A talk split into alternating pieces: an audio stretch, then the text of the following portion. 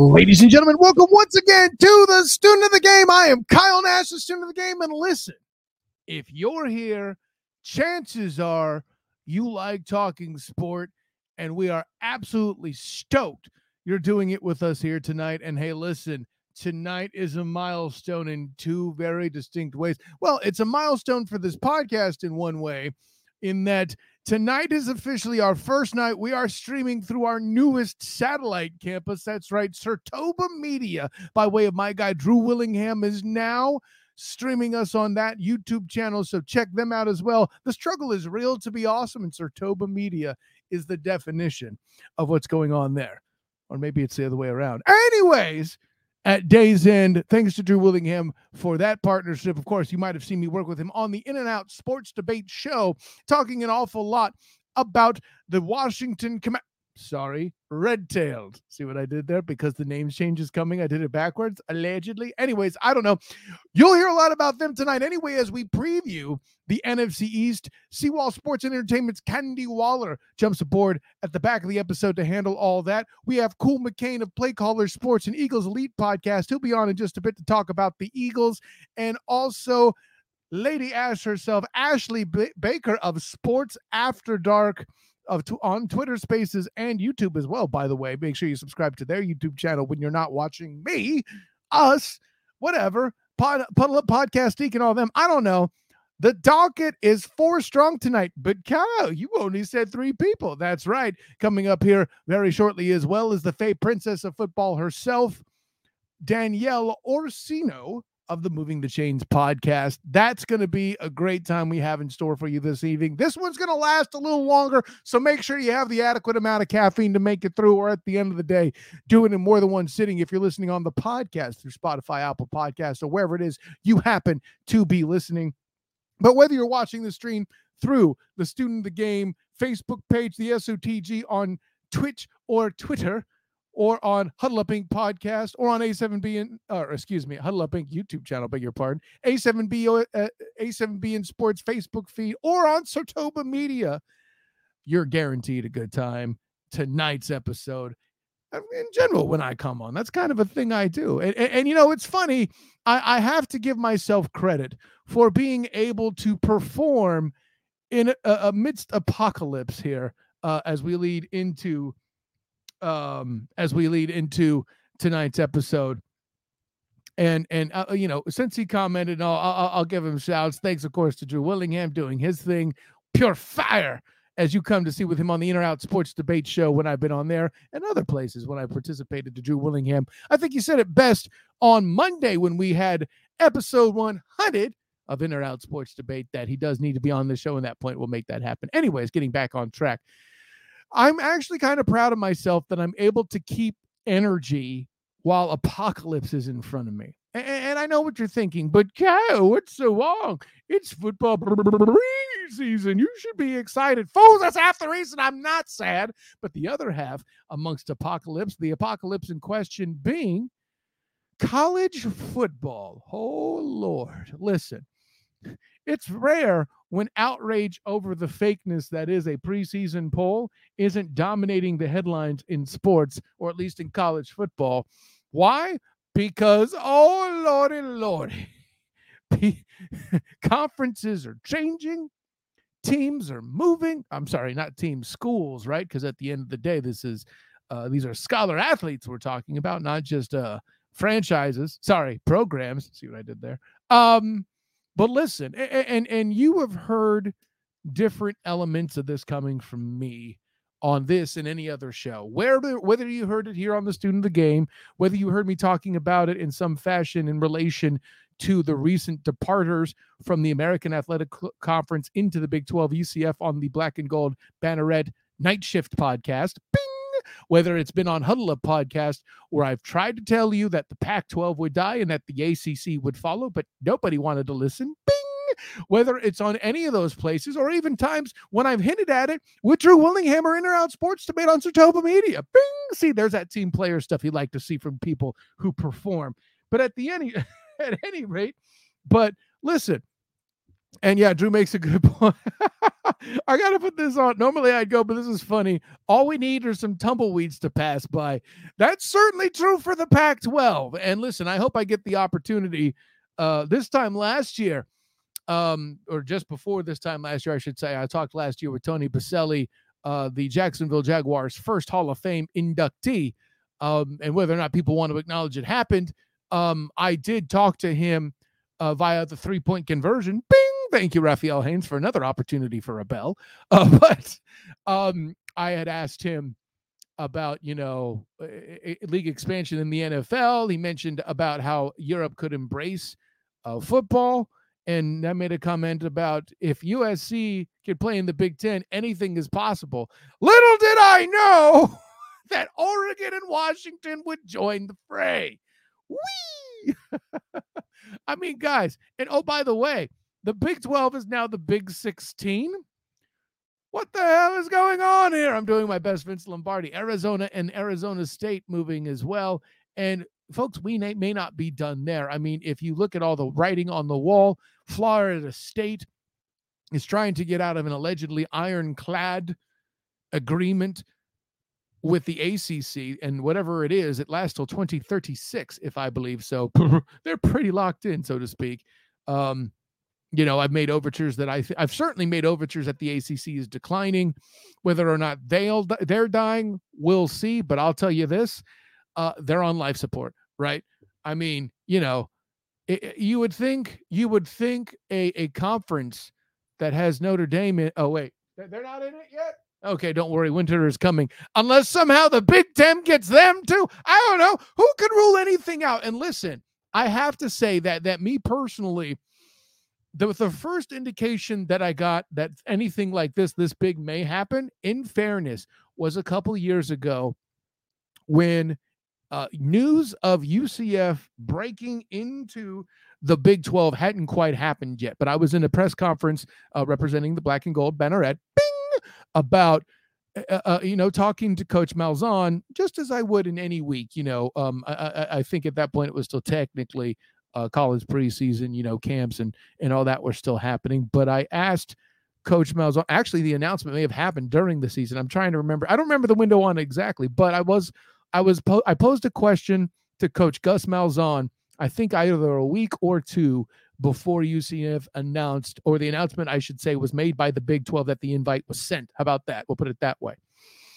And he used the words not just for UCF. He said college football is changing.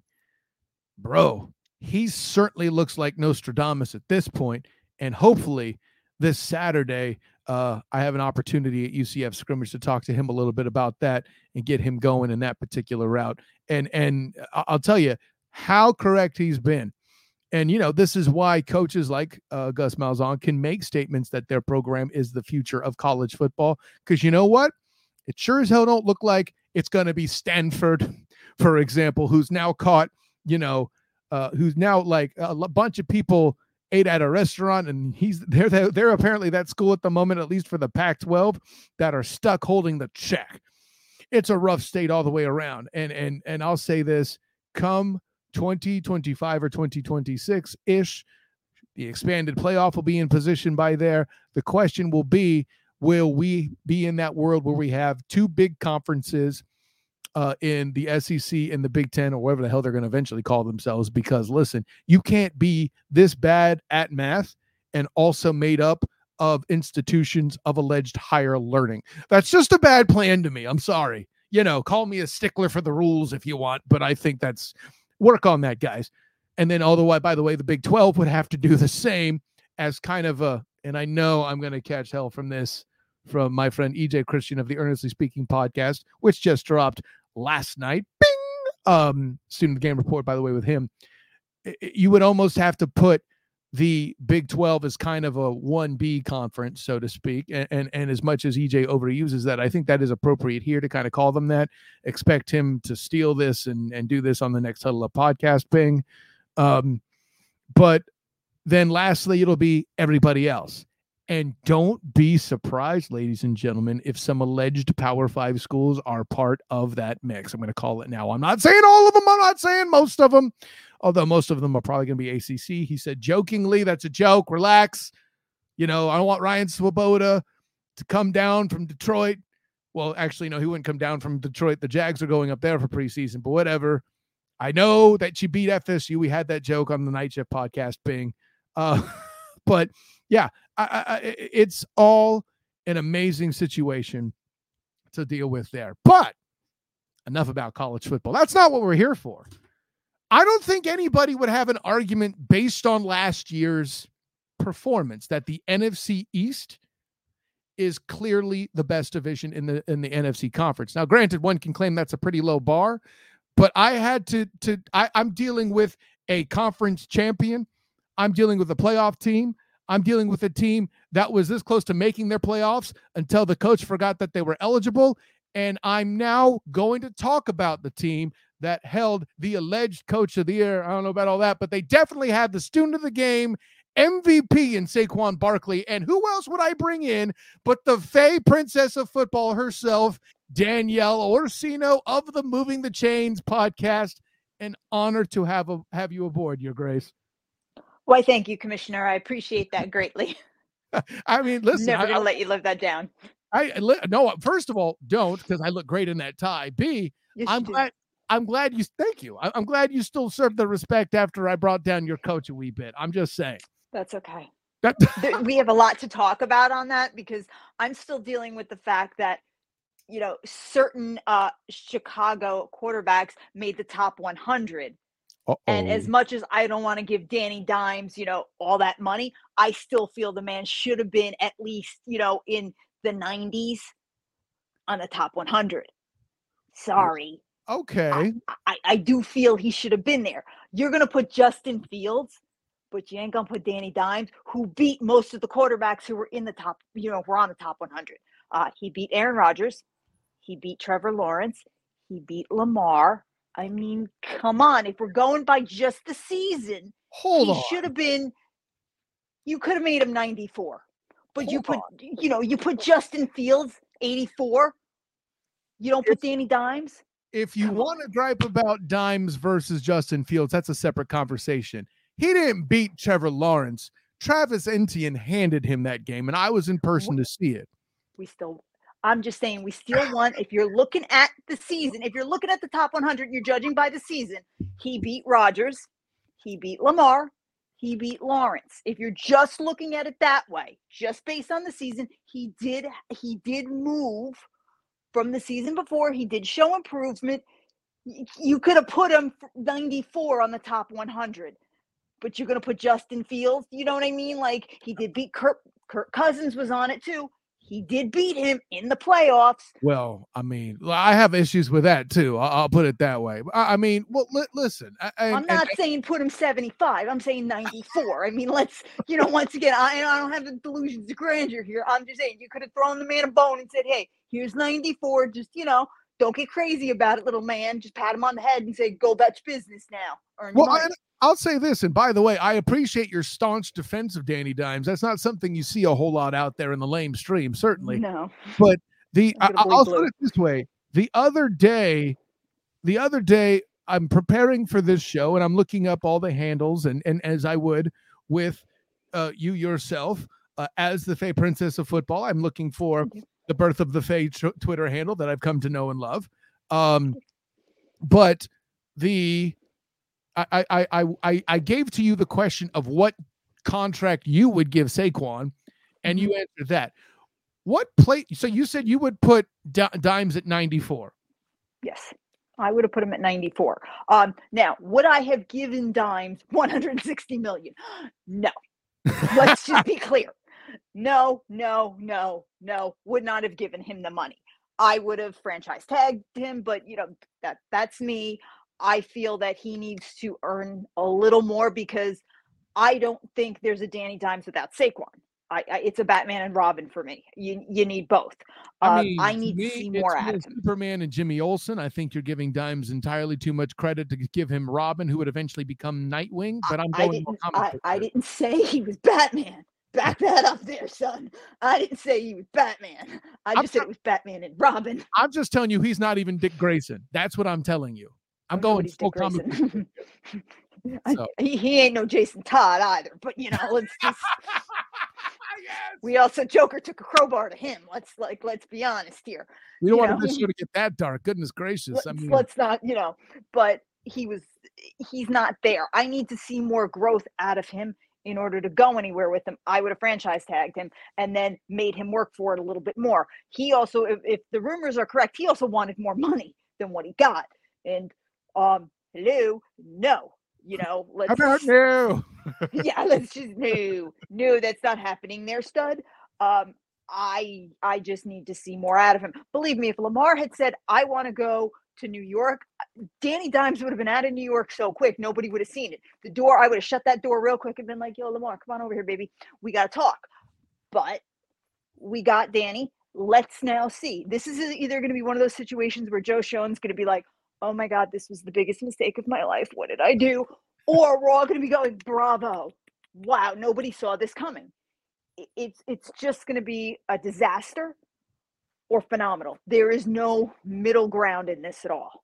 disaster it. or miracle that they're really that's that's interesting i, I i'm not going to say you're wrong about that um because even if they end up being a middle middle of the road team they're going to say it's because you didn't treat Saquon right which with that in mind what i kind of heard you say give me some food for thought on this what i kind of heard you say is that you would have switched the roles uh, as Yes. far as negotiation with Dimes and Saquon. You would have franchised Dimes and given Mhm. Saquon whatever the beep he wanted. Okay, let's. I don't know if I would have given him whatever he wanted. Now, I do believe the running back market is not necessarily fair to the running backs right now. I, I do think they're undervalued. I think um, we've all gotten a little bit like, oh, they're so replaceable. No, I don't think the running backs are so replaceable. But I believe Saquon, from a leadership standpoint, too, in that locker room, has more of a voice than Dimes. Dimes, I don't believe, has earned that place where everybody's looking at him like, yo, dude, what are we going to do? We're down. To where Saquon has that in the locker room where everybody's looking to him to lead. And I think that's a value that monetarily there is value to it that they're still like, no, that can be replaced. No, no, no, no, no. No, it can't. Because they're going to rally around Saquon quicker than they're going to rally around Dimes. I don't think Dimes has shown those chops yet. I'll So see I that would and put raise the you money this. on him. I'll see that and raise you this. I would even argue that they would have rallied around Lamar Demetrius Jackson before they rallied around Danny Dimes. Uh, that's that's just kind of my feeling on it. And and Yeah. this this is the thing. And, and and keep in mind in the whole running back um economy debate, I could probably be labeled a corporate tool, air quotes, and it would be appropriate because if you hear my theory as to why I think people will think that, there is a tool that I did a podcast with last night. His name's Ernest Christian. but on the Earnestly Speaking podcast, listen, I joke about my dude Ernest Christian. Um, well, we've been doing this the student of the game report segment for damn near a decade or around maybe it's more. I don't know. Listen, I'm not trying to count that high. I already had to count a high number for Danny Dimes millions, but the punchline's this. They both. Yeah, right. With with when I when I dropped the concept of the market being the issue, and and again, if you mm-hmm. want to hear a fuller explanation of it, I would send you to either J Christian. We're in for a long pod tonight, going over the NFC East. I don't want to get buried in an econ- economy class. I think everything's also case sensitive. I think, and the, for the reasons you exactly described, the locker room and the specific players involved should have Mhm. changed the conversation with Dimes and Saquon. I'm with you on that. Now, granted, maybe you don't give him a bazillion, five billion dollars. Dollars. Yeah, exactly. And don't worry, there'll be there'll be some talk of how much money something was paid. You know, the back end of the uh, podcast, we're talking about the Washington Commanders. Uh, sorry, Red Tails. I keep getting that backward because they're about to change the name again, and I want to make sure I Yeah. round for it correctly. But I say all that to say that was six billion there. I, I think, I think that like what you said is that the two situations. That's what I think I would have tried to do. Mhm. However, I think the Raiders should have done it the way the Giants did it, given Derek Carr whatever he wanted, and franchise Josh Jacobs. Because at the end of the day, you need a good defense for a running back to be relevant if he's going to be your top weapon. The Giants Mhm. defense isn't bad. I really like what they're doing. Um, They're it'll be it'll be interesting to see what their receiver core looks like, which kind of takes my me. But what do you think? Do I have something there? I get what you're saying, and Vegas is a total is a different situation because of Derek Carr. Correct. Derek Carr is, is the key, is the key piece there to where with us we haven't we had an unproven quarterback. Vegas had a proven quarterback. Even though he's five or six years in, he's still unproven, which should tell you everything. okay, that's part of my problem.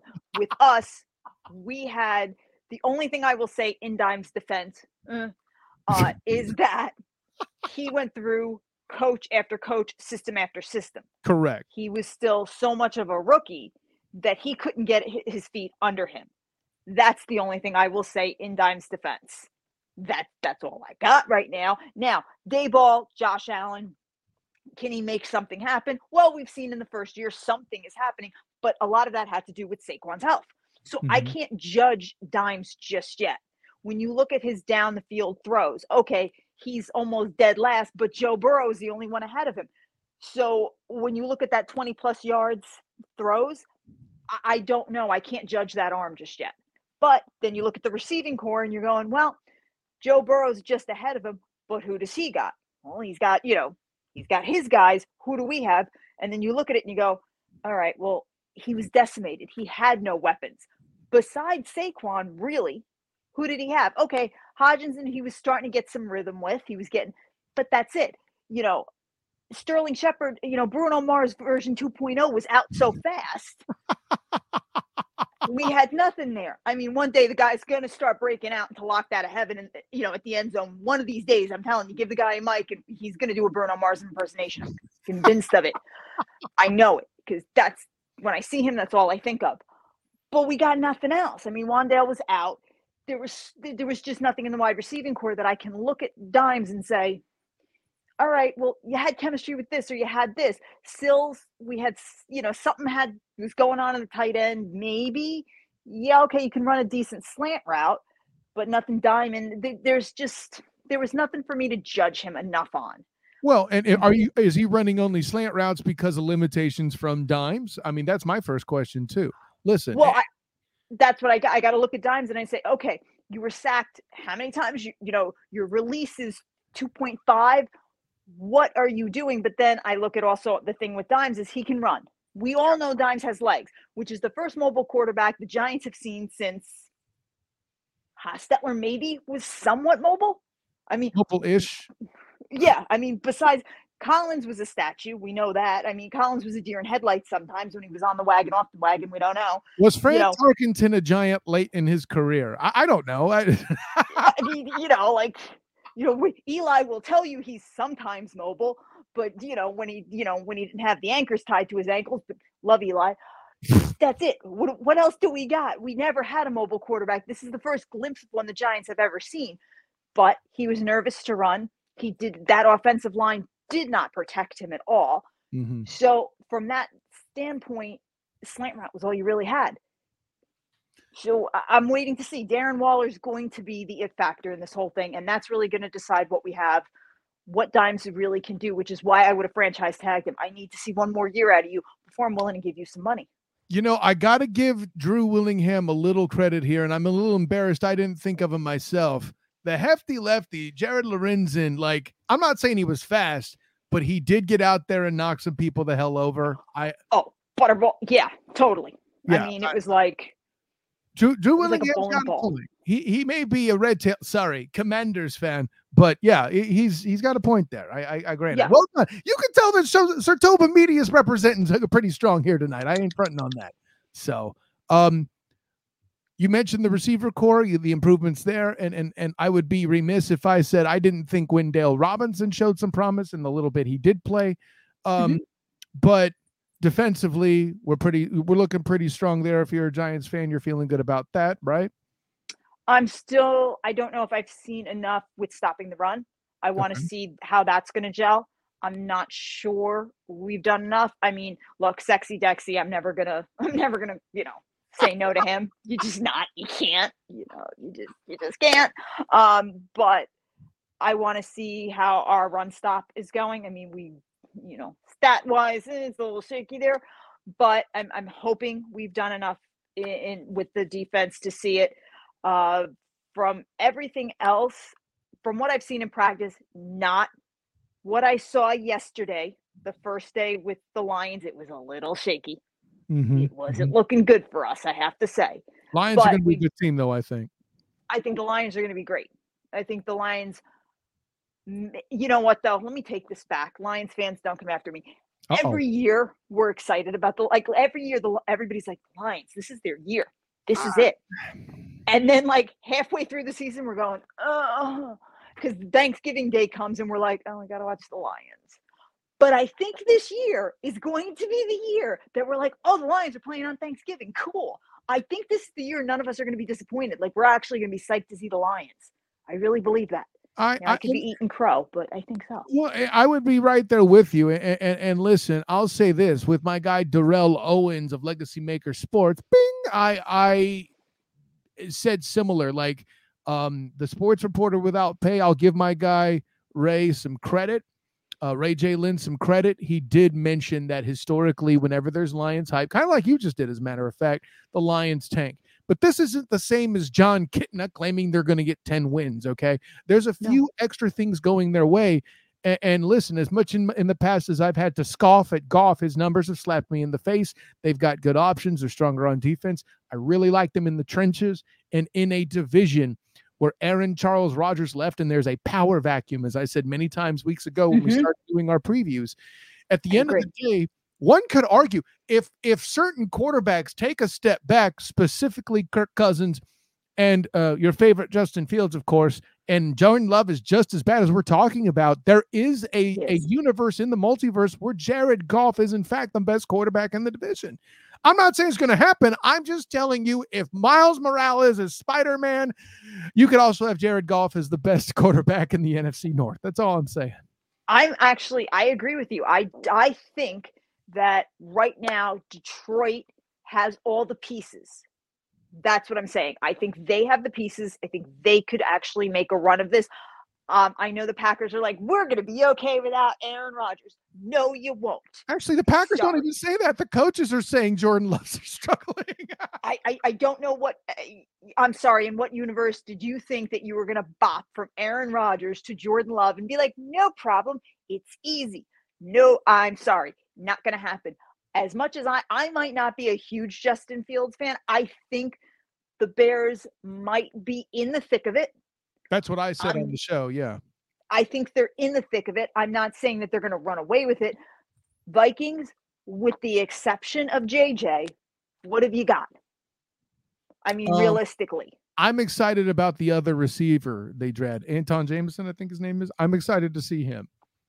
But you still need a quarterback who doesn't get flustered if the first down does first set of downs doesn't go his way. Well, hey, let's listen. I'm So yeah, you still need somebody who's not going to be like golly gee Willikers guys didn't really go that way. Okay. somebody I saw the still- quarterback series on Netflix to know that's how it would go too. Somebody did. Somebody did. Somebody's been watching that. Oh, that's funny. So yeah, you know, I still I still need a quarterback who's not first of all, don't admit it. Okay. Even if that's how you feel, don't admit it on tape. You can go to your bathroom and cry all you want, and I'm not gonna judge you for it. But don't go on tape and say it, stud. Just keep that's one of the things we keep in. We stuff deep down and then we pour cement. As my friend CR says, we pour cement over it. If it starts to crack, we pour more cement over it. we don't let it out. Hey, this is this is the. I- I'll, I'll say this. I'll say this. I was looking to see if the Broncos were on your schedule because if you were going to have the "Don't Say It Out Loud" conversation, I'd have to bring up Sean Payton. Anyways, let's get Uh, back, let's get back to your division. Boy, did we tangent, and it was fun doing it. But we're at that point in the show. We've said we've said our pieces here about many different topics. Now I put the, your I, your grace. I am forced to put your feet to the fire, such that it is. Yes, sir. I'm gonna need Yes. your record prediction for your Nueva York Gigantes. Okay. I know. Oh I know. All right, guys. I'm going to be honest with you, boys. You're not going to like this. Not been honest with us, Lady Orsino. I know, but like this one's in my face, and and I know my Giants are listening. and you're not gonna like it. You're gonna make Sehorn, Jason I know- Yeah. Yeah, I know Sehorn's listening. No, he's not gonna like this. I understand this, baby, but you and I are here right now, and we're gonna be honest with each other, Sehorn. So get a little closer. So, but but remember, Irvin is still off the air. Wink, wink. So Oh, you don't, so so at least you don't have to deal with that right now. Okay. So it's okay, baby. That's okay, Sehorn. We're right here. Be honest with you. The first half of this season is gonna suck. Besides the Cardinals, it's gonna be a little rough in the beginning. The Cardinals, we're gonna blow right by that. I ain't worried about the Cardinals. Not even a little. Colt McCoy. I mean, first of all, let's get a couple things straight. He's named after a gunslinger. I'm not worried about it.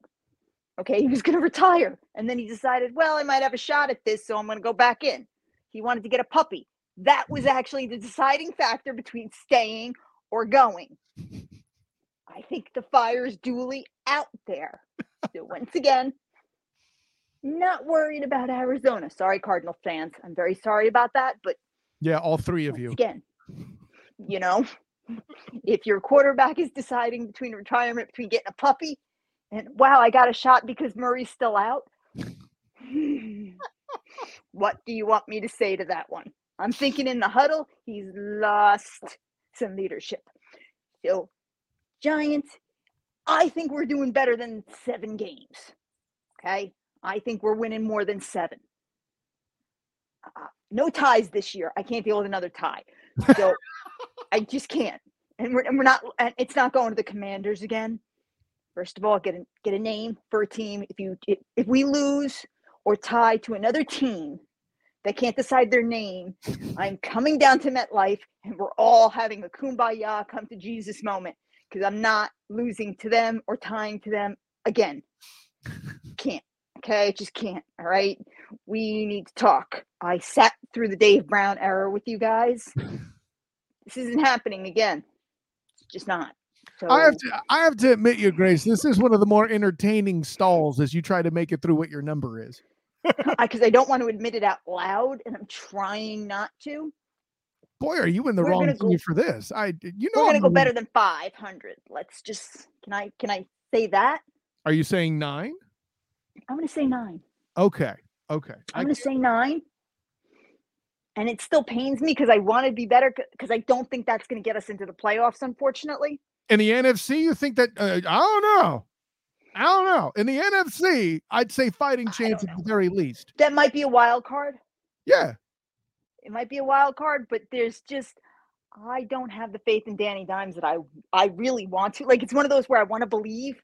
Like I want to have my Mountain Dew moment and I want to believe and do the do and like all this but then I'm just sitting there going Dimes you could mess this up and we could wind up losing to somebody, you know, that we should just plow through and then go ahead and like sweep the Cowboys and everybody's sitting here going what the heck happened? Welcome to the NFC East. We'll be talking plenty about that physics throughout the show. I can guarantee you that. Um, let me let me say this. Let me say this. And actually, I, I got to shout Drew, Drew Willingham. He seems to completely agree with you. One and seven in the first eight. That's not off the board. Like to your point. But here's where I'm at. And and and, and you said you said nine. I I I am going to tell you I won't accuse you of making a homer pick. I am one game different than you. I say eight and nine. Um, and yeah, I, I have you missing the playoffs. We get we finally figure out that Brian Daboll was in fact not the coach of the year la- last year. It was actually Doug Pederson all along, but that's a whole other question. Uh, Saquon Barkley can only do so much, and here's the biggest problem. I'm going to say it off the bat. Okay. You're not in a situation where you could pull a one point win against a Tennessee Titan team. Travis Etienne, as a young running back, will not hand you the ball back. You will not have the Indianapolis Colts to tr- uh, to trounce by. You will not have the Houston Texans. The AFC East is an absolute tough division, and I think that's your I biggest that. problem. Okay, your eight. I agree with nine- the AFC. yeah, your eight and 9 Mhm. This AFC being the superior conference, by the way, you happen to get arguably the weakest one in it if you don't think it's the AFC West last season, which I would totally accept as an answer. But at the end of the day, Mhm. That those th- those that four game difference is enough to make a one game swing. I say one fewer t- wins total than last year, sure, but I think at the end of the day, this year's eight wins are more Mhm. impressive than last year's nine. Not to mention, listen, I'm sorry, you mentioned run defense. That means you're going to lose to the 49ers. I'm sorry, those are just the facts of the case. Physics are a thing. Um, Fo- 49ers, it's going to, the 49ers, it's a variable on the 49ers. We got to see, there is now tape on Brock Purdy. Last year, nobody knew who the heck Mr. Irrelevant was. He shocked all of us. Last year, nobody the- knew who was playing quarterback in San Francisco then either. I have to remind you. May I also That's remind you that the 49ers once beat Aaron Charles Rodgers in a playoff game with the quarterback throwing the ball seven times. It will be that kind of a game, ma'am. I don't, I, you know what? I'm not, look, I think the 49ers are going to be good. I want to see what Brock Purdy comes out with now because last year he had the shiny newness of a little boy, a little chickadee coming out of the egg and being like, I don't know what to expect. What is this world going to be? Okay. And he just did his thing because he didn't know any better. And it was like, if I'm here next season, that's great. He had nothing to lose. Now, now he knows what it's like. I'm not so sure we're going to get the same Purdy. I just think, can he handle this pressure? Let's see. And now, like I said, there's tape on this man now. Now he's he's not this guy coming in where everybody's like, "O- okay, what does he do? It's, it's a it's a different game now. I still think the 49ers have that defense. That's amazing. What's that offense going to do? I listen, I maintain that Christian McCaffrey is just as big a problem as Saquon. That's what's going to make this compelling. I could be completely wrong by a single point. It is what it is. But so I I got I got two and two against the uh, NFC West. I have you splitting that, and Mhm. just because I I seem to do it all the time with the damn Giants because I never know how they're going to do in the NFC East. Much like another team in this division, I have you going three and three and splitting that. Um, you could steal a game somewhere where I'm wrong. I have you beating the Buffalo Bills as they come back from London, but losing to the Patriots because Bill Belichick holds grudges. Uh, you know, Well, the emperor always has a way of getting you. He just does. Like with Belichick, you just never know. I mean, yeah, he has voodoo dolls up on his shelf. I'm convinced of that. and they have microphones in them. Anyways, uh, Yes. and they deflate the balls. Yes, they do. I'm convinced. Um, what do you think of Miami, though? Everybody's got Miami as being this phenomenal team this this season. and they I'm are as long as they stay together. Yeah, it's that's what's tough. Uh, I mean, Miami's defense is good enough. When you have a guy like Christian Wilkins at defensive tackle, he's going to be dangerous. Um, we are actually doing the AFC East next week, so I want to show my hand too much, but they're Got a it. threat. And and if you, th- I'll put it this way: if if you're trying to tell me a shootout comes to happen between Mm-hmm. Dimes and that receiver corps and Tua, or even Sky Moore and that receiver corps, can you blame me for thinking that's a tough call in favor of your team? Tua, I'm not. I'm not convinced on Tua. What I, I think he shows flashes of greatness, greatness, Mhm. but then he crumbles real quick. I think he folds. I'm not Tua. I'm just not hundred percent convinced on. I think the receiving corps phenomenal. I will never take it away from Tyreek and Waddle. Never, hundred percent. But I, I still find that overall Miami can collapse and is young and immature in certain places. I mean, you're not wrong. It's just how much faith you have in McDaniel versus Daboll. I, I can't front on that. So I, I, I, It's going to come down to Kafka. yeah, uh, maybe, maybe I'm not going to rule that out. I'm not going to rule that out. Danielle Orsino, I could go another hour on these topics with you, but I do have three other teams. And Understood. listen, you're going to be back. You know how this works by now. Tell the people where you can be found.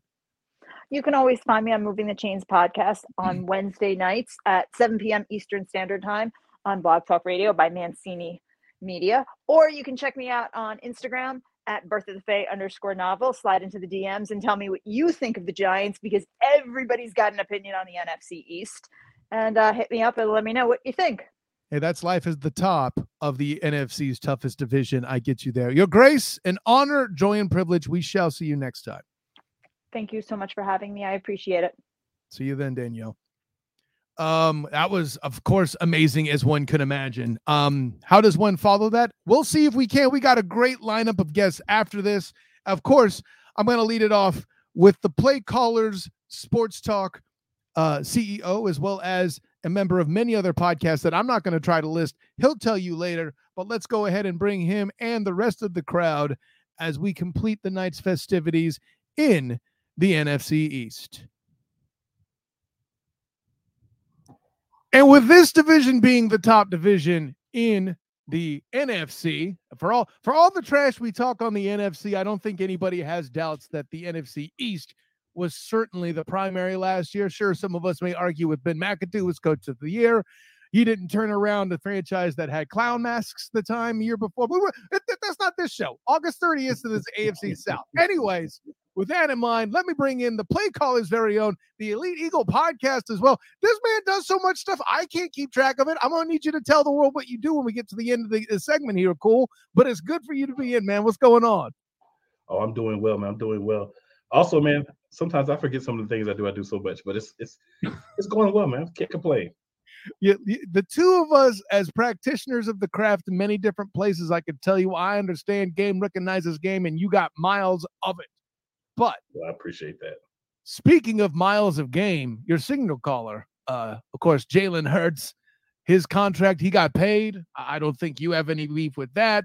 But there's a, a I guess the main concern on the offensive side is uh, can Jalen Hurts return to form and do what he did? Because let's be clear, I, I, if as somebody who covered the game um, in Arizona um that was just such a wonderful game to watch i know it didn't go your guys way but it was it was just fun, objectively a fun game to watch if it, unless patrick lavon mahomes the second if he doesn't have that 29 yard on a bad foot run to change the course of the game i have jalen hurts as an mvp candidate as a losing super bowl team right which you're not supposed to do apparently or something i don't know i say all that to mark the high bar for Jalen Hurts. Eh, does he have everything in place to have as good, if not uh, a better year? So I will be honestly say yes and no, right? Okay. So I'll give you some examples of no, and they're all in the schedule, right? Miami Dolphins, the Jets with uh, Aaron Rodgers, the Bills, right? Twice against the Cowboys, you know, the 49ers, the Chiefs. So these are going to be some difficult games. And I'm not discounting the other teams that we play by any means, but these are going to be some difficult games. Now, when you look at the team, there has been one glaring thing that I don't think a lot of people have talked about with the Philadelphia Eagles, and that is wide receiver three. Our slot wide receiver spot last year was Quez Watkins, dropped some balls, even in the Super Bowl, left some plays on the field right? So if we get some of those plays, we could have had a little bit better into the season, possibly, right? We could have had a couple of games that we lost that we could have won. So we'd have a little bit more breathing room throughout the season. So I think that third wide receiver, that slot guy, that is a very important position to get right for Jalen Hurts. Um, another big thing that we have that helps Jalen Hurts is Marcus Mariota. You ask yourself, mm-hmm. how does Marcus Mariota help Jalen Hurts? Jalen Hurts can sit on the side and see exactly how a play should run with him in a game. Because Marcus Mariota is the same type of quarterback. He is a guy that you can run the read option with.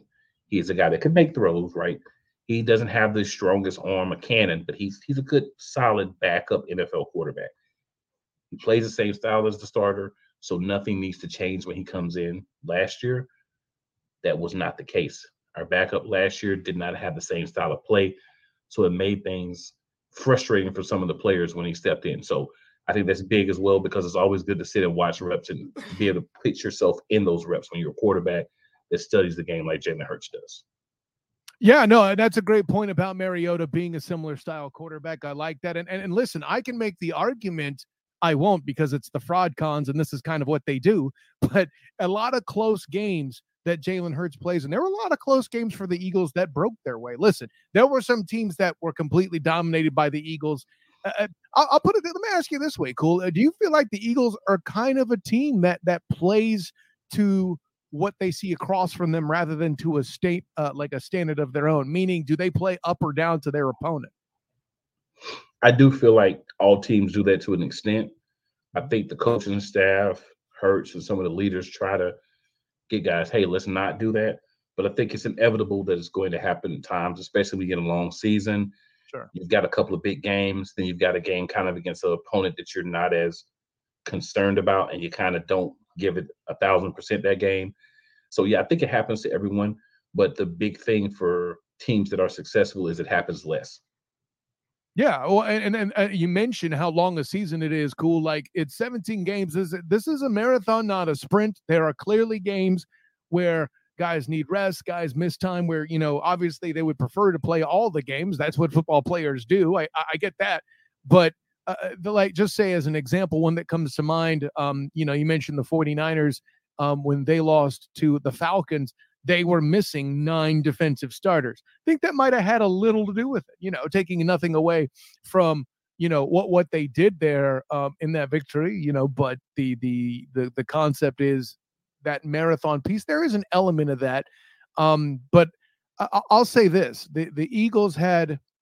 Uh, listen, just one that uh, covering the Jags seeing how how close that was to being an absolute disaster for the Eagles and then the exact opposite happening for the Jags then too where now the Eagles come back. I feel like there's the reason why this team to me uh, it's it's I'll put it this way. If the conference was better, the Eagles as a front runner to return to the Super Bowl would be less of a thing, wouldn't you say? Yeah, I mean, you have to also have to think there's not a lot of times that you lose in the Super Bowl and you go back. Mm-hmm. And it's even less, I think it's been once in the modern era that a team has actually lost a Super Bowl, went back to the Super Bowl the next year and won.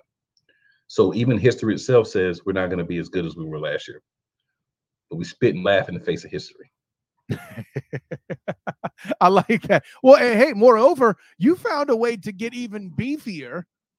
You know, Howie Roseman shucking and jiving and moving like he does in the draft. Somehow or another, you got Jalen Carter in a very deep defensive tackle uh, spot there. Uh, I mean, your defense is still going to be ridiculous.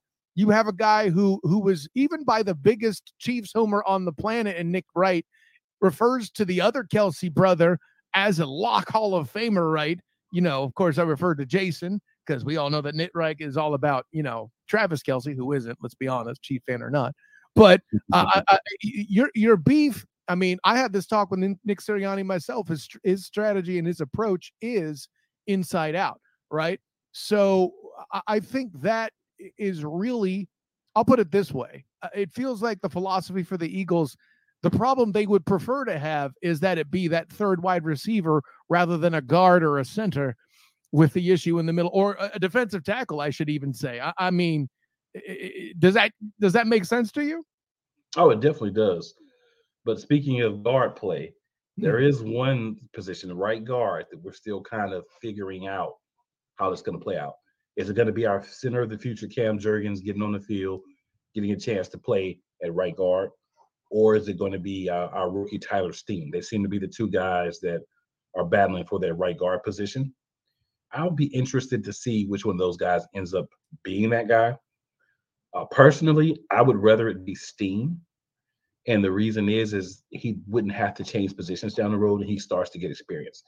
You can put a guy that may not be as good between Lane Johnson and Jason Kelce, and he's going to be fine, right? great point. That's a great point. Next year, say Kelce, so say we win a Super Bowl, Kelce decides to retire. Jurgens has got to switch from right guard to center. Then you have to insert Steen, and he's got to learn how to play right guard. Why not let him get it it out now when you've got two Hall of Fame, in my opinion, guys that are going to be on both sides of you, bookending you as you learn and develop in the game.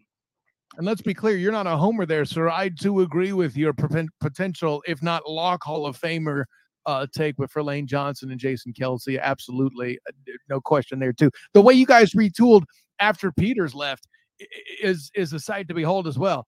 I'm sorry. Let me let me tap on the sign here for my Aaron Evans original, reminding the world how much I love the O line, like I like to do on this show.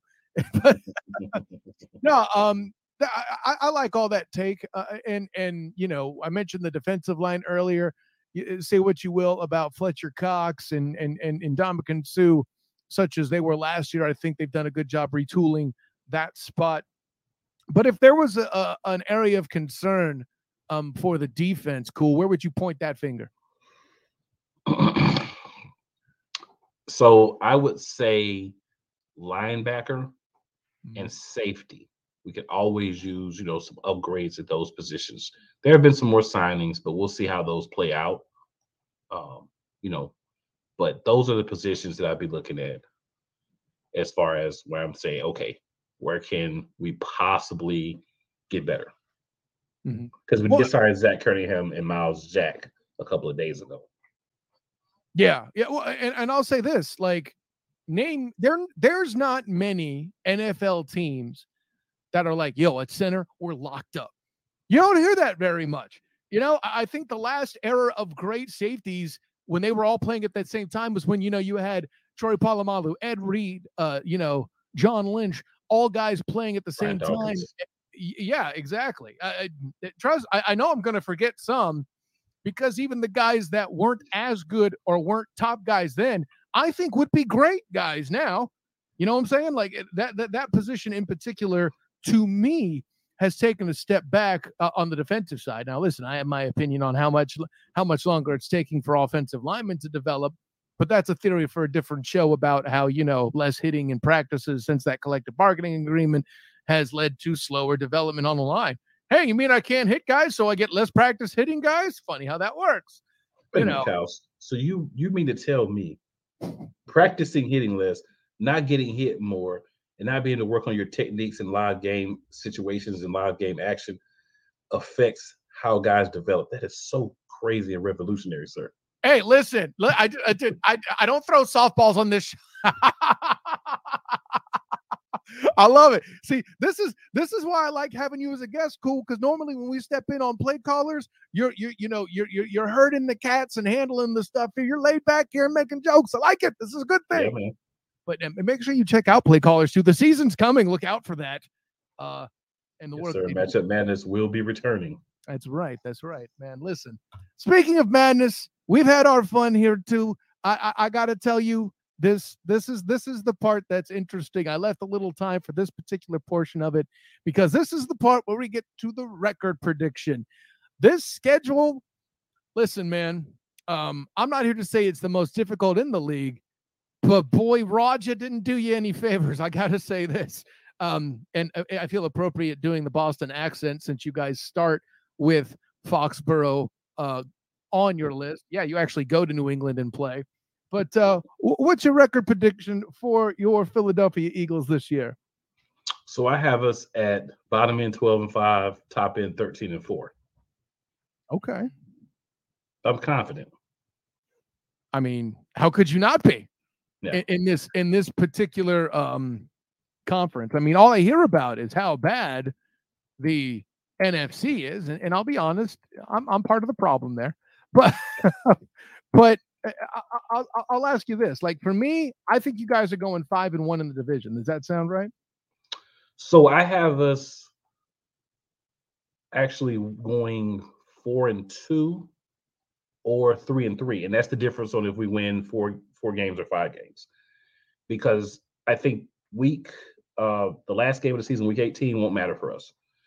Either okay. we'll already have everything locked up, so we won't play against the Giants, so they'll probably win that game um, I somehow we lose to the Commanders once a year, so I have us doing that.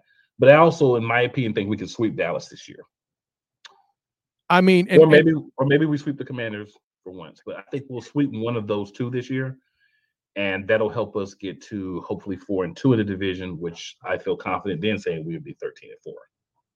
Well, I'll, I'll put it this way, cool. And here's here's here's the thing. I, I, always talk about with whoever it is how they're going to do in the division, and, and so you're going to hear that question a lot on this show. Um, but this division is is just impeccably unpredictable and wild with chaos. I think it might be the uh, the NFC, excuse me, the AFC East that's the most just who knows what's going on, unpredictable. Uh, writing for the Dolphins wire, wire to see the Miami Miracle happen and and Gronk being in position to try to tackle somebody. Like I, whatever. Uh, but I say that all to say this: I think you're going five and one in division. I again can't trust Sam Howell, and I, I think unless unless somehow you're facing Taylor Heinicke. Oh wait, you're not. He's not there. Yeah, he's not there. there yeah. Exactly. Unless you're facing Jacoby Brissett. Okay, never mind. Who's gonna beat you, cool? That's what I'm getting at. well, here's the thing. I always like to err on the side of caution in a division because I always feel like we're gonna lose a non-divisional game that we should win, but I can't ever predict it, right? Mm-hmm. So I really think we're gonna go probably four and two, five and one but I leave the possibility of three and three because I think there'll be a game that will that we should win somewhere in the schedule that we'll trip up on and lose, and we'll be like, why did you do that? But it, I mean, it happens every year, so that's why I kind of want to leave us that extra game cushion. Yeah, and, and I appreciate that there too. The, the the point you made about the red tails, sorry, commanders, is is well made there too. You they always seem to pull one out the sky. I I got jokes too, cool. That's all I'm saying. and um, it may be the red tails uh, next year.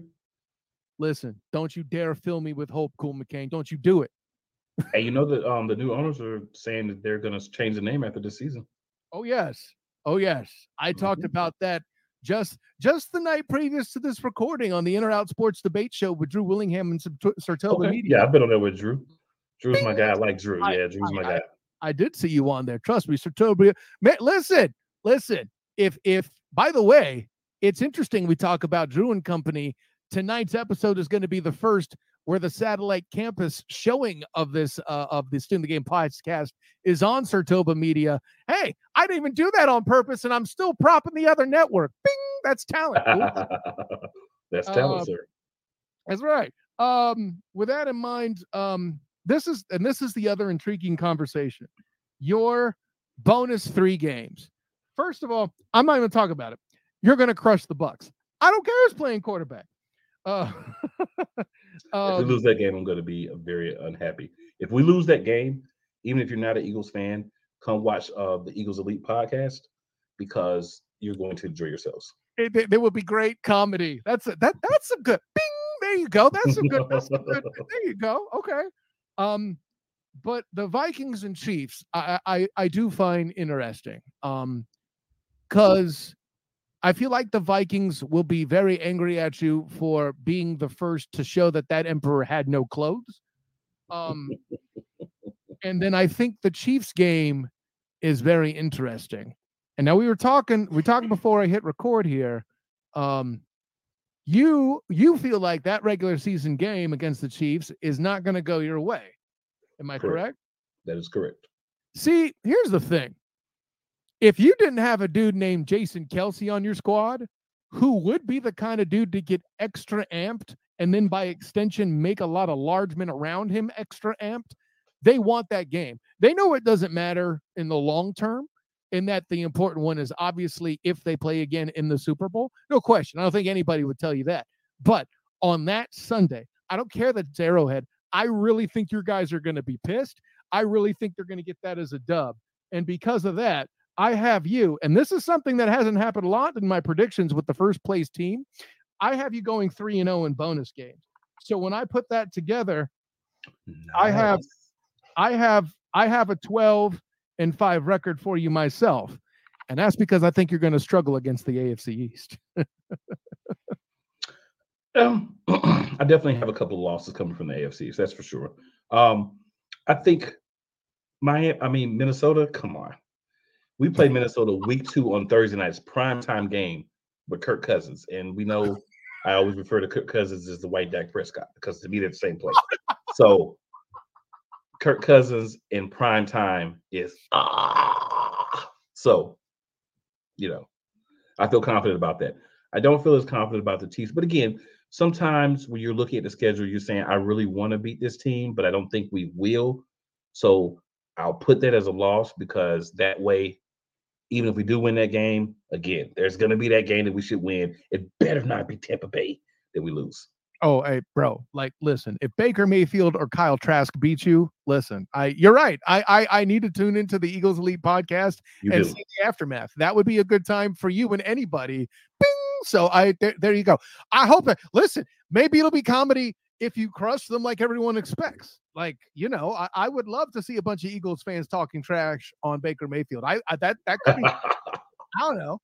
Hey, but with that in mind, so cool. I got to tell you though, we got a great minds working together. Uh, uh a, a like thing. You had upper range 13 wins. I'm going to put you down for 12 because I tend to uh take 12 wins, I'll be happy. Yeah, if if somebody if somebody gives me a range, I usually take the lower one because at the end of the day, whenever I ask which is it, there's only one dude that's had the brass on this show to slam it on the table and say, I'll take the higher one. And that was Travis Holmes last year telling me that the Jags would win nine games. So I'll I'll give him that credit. Um, don't well, tell him I mean, did, but hey, I'll take 13. Let's go. Yeah, I I'll take 13. You want me? Okay, okay look at this. Here comes cool being cool. 13. Yeah. I, I got to change my spreadsheet now. Hey, hey, sorry about that, man, but let's take it 13. let's take it. Hey, you know what? Now you're in trouble. I just hit save. What you gonna do? Cool. hey, I'm good with it. I'm good with 13. Yeah, I was honestly, actually on a um a round table the the uh, couple nights ago. I said we're gonna go. We went through each game. I put out the ones we're gonna win, the ones we're gonna lose. 13 and four.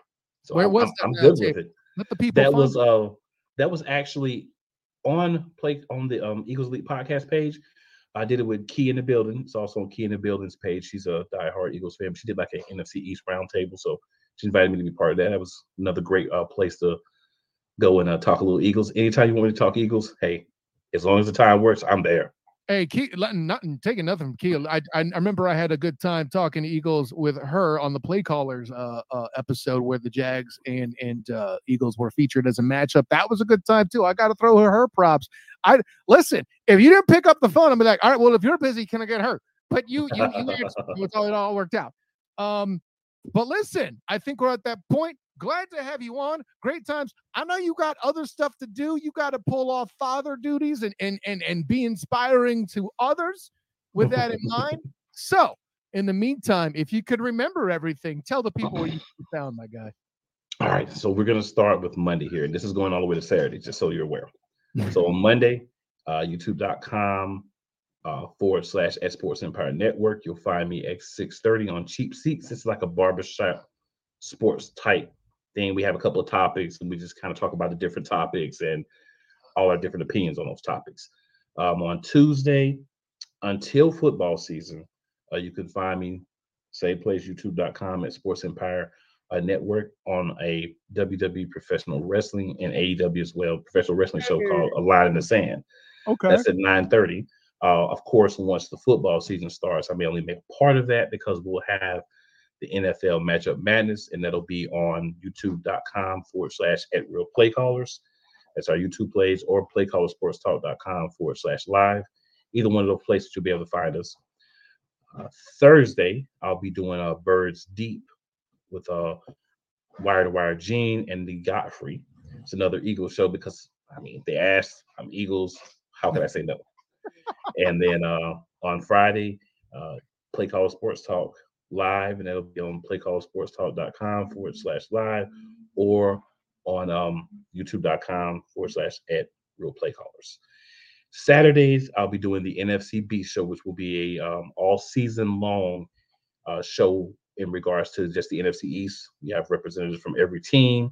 It's a great show. It's a lot of respect. It's not a lot of the infighting, but we take shots because we can't help ourselves. We Because it's that. the NFC East. We know what's yeah. up and you can find that on the play callers or the uh, Eagles Elite as well as on BS3 Media, uh, Shady Sports Network. So it's shown in different places where the uh, different representatives are. So we kind of all get some exposure from that. But man, it's, it's great, man. I just love talking sports, love talking, especially Eagles football. And um, big Denver Nuggets fan, so I want to throw that out there. Love that we finally got one. Everybody's been uh, giving me a hard time. Two years ago, I could tell people I was a Nuggets fan. They say, "Yeah, there's no way you're lying." Who would say they're a fan of that team? Now all of a sudden, oh, who's your favorite Nugget of all time? Like anyone can't look that up. But I digress. Listen, when, in the past, when people thought you were a Nuggets fan, they thought you were a Joker. what I just No. Um, hey man, listen, I don't know if you've seen it on this did. show. yeah, right? I don't know if you've seen uh, some of the reels or some of the stuff I've said on this show, but I'll tell you this: I am I am grateful for the Nuggets and Jokovic in particular because it between Jokovic and Embiid, I've been given an, an a reason to watch the center position again. Um, because I was getting sick of these guys who are you know only good at at at, at extra how you say uh, psychological play. No disrespect to Draymond, or or guys that you know just don't really play center. They're just big bodies that chuck it. With no offense to Anthony Davis, um, right. but yeah, no, Embiid and, and Joker are are a fun thing to watch. So as a Nuggets fan, um, I'll say thank you for that. And by the way, as somebody who covers the Jacksonville Jaguars on a regular basis, um, I think you're still going to be getting Christmas cards every year for some time for Doug Pederson. So that's okay. We'll be sending them right on over to Tennessee for AJ Brown. So we'll keep them moving. hey, you know what? You might get a few extra thank yous from Jags fans on that as well. Anyways, hey man, looking forward to whatever we do during the season because there's gonna be something. But until that time, man, we'll see you later. Um, thanks for coming in. Cool. Oh, no problem, man. Glad to have you. And of course, Kyle, hopefully we'll be on season two as well. So we'll get a lot more of the energy from Kyle talking about those said Jaguars. I love it, man. Hey, until next time, brother. Yes, sir. And listen, try not to adjust your television set. I know this time it's a podcast. Where's the TV? I don't know. Anyways, don't adjust your monitor or your your phone from listening to the podcast in question.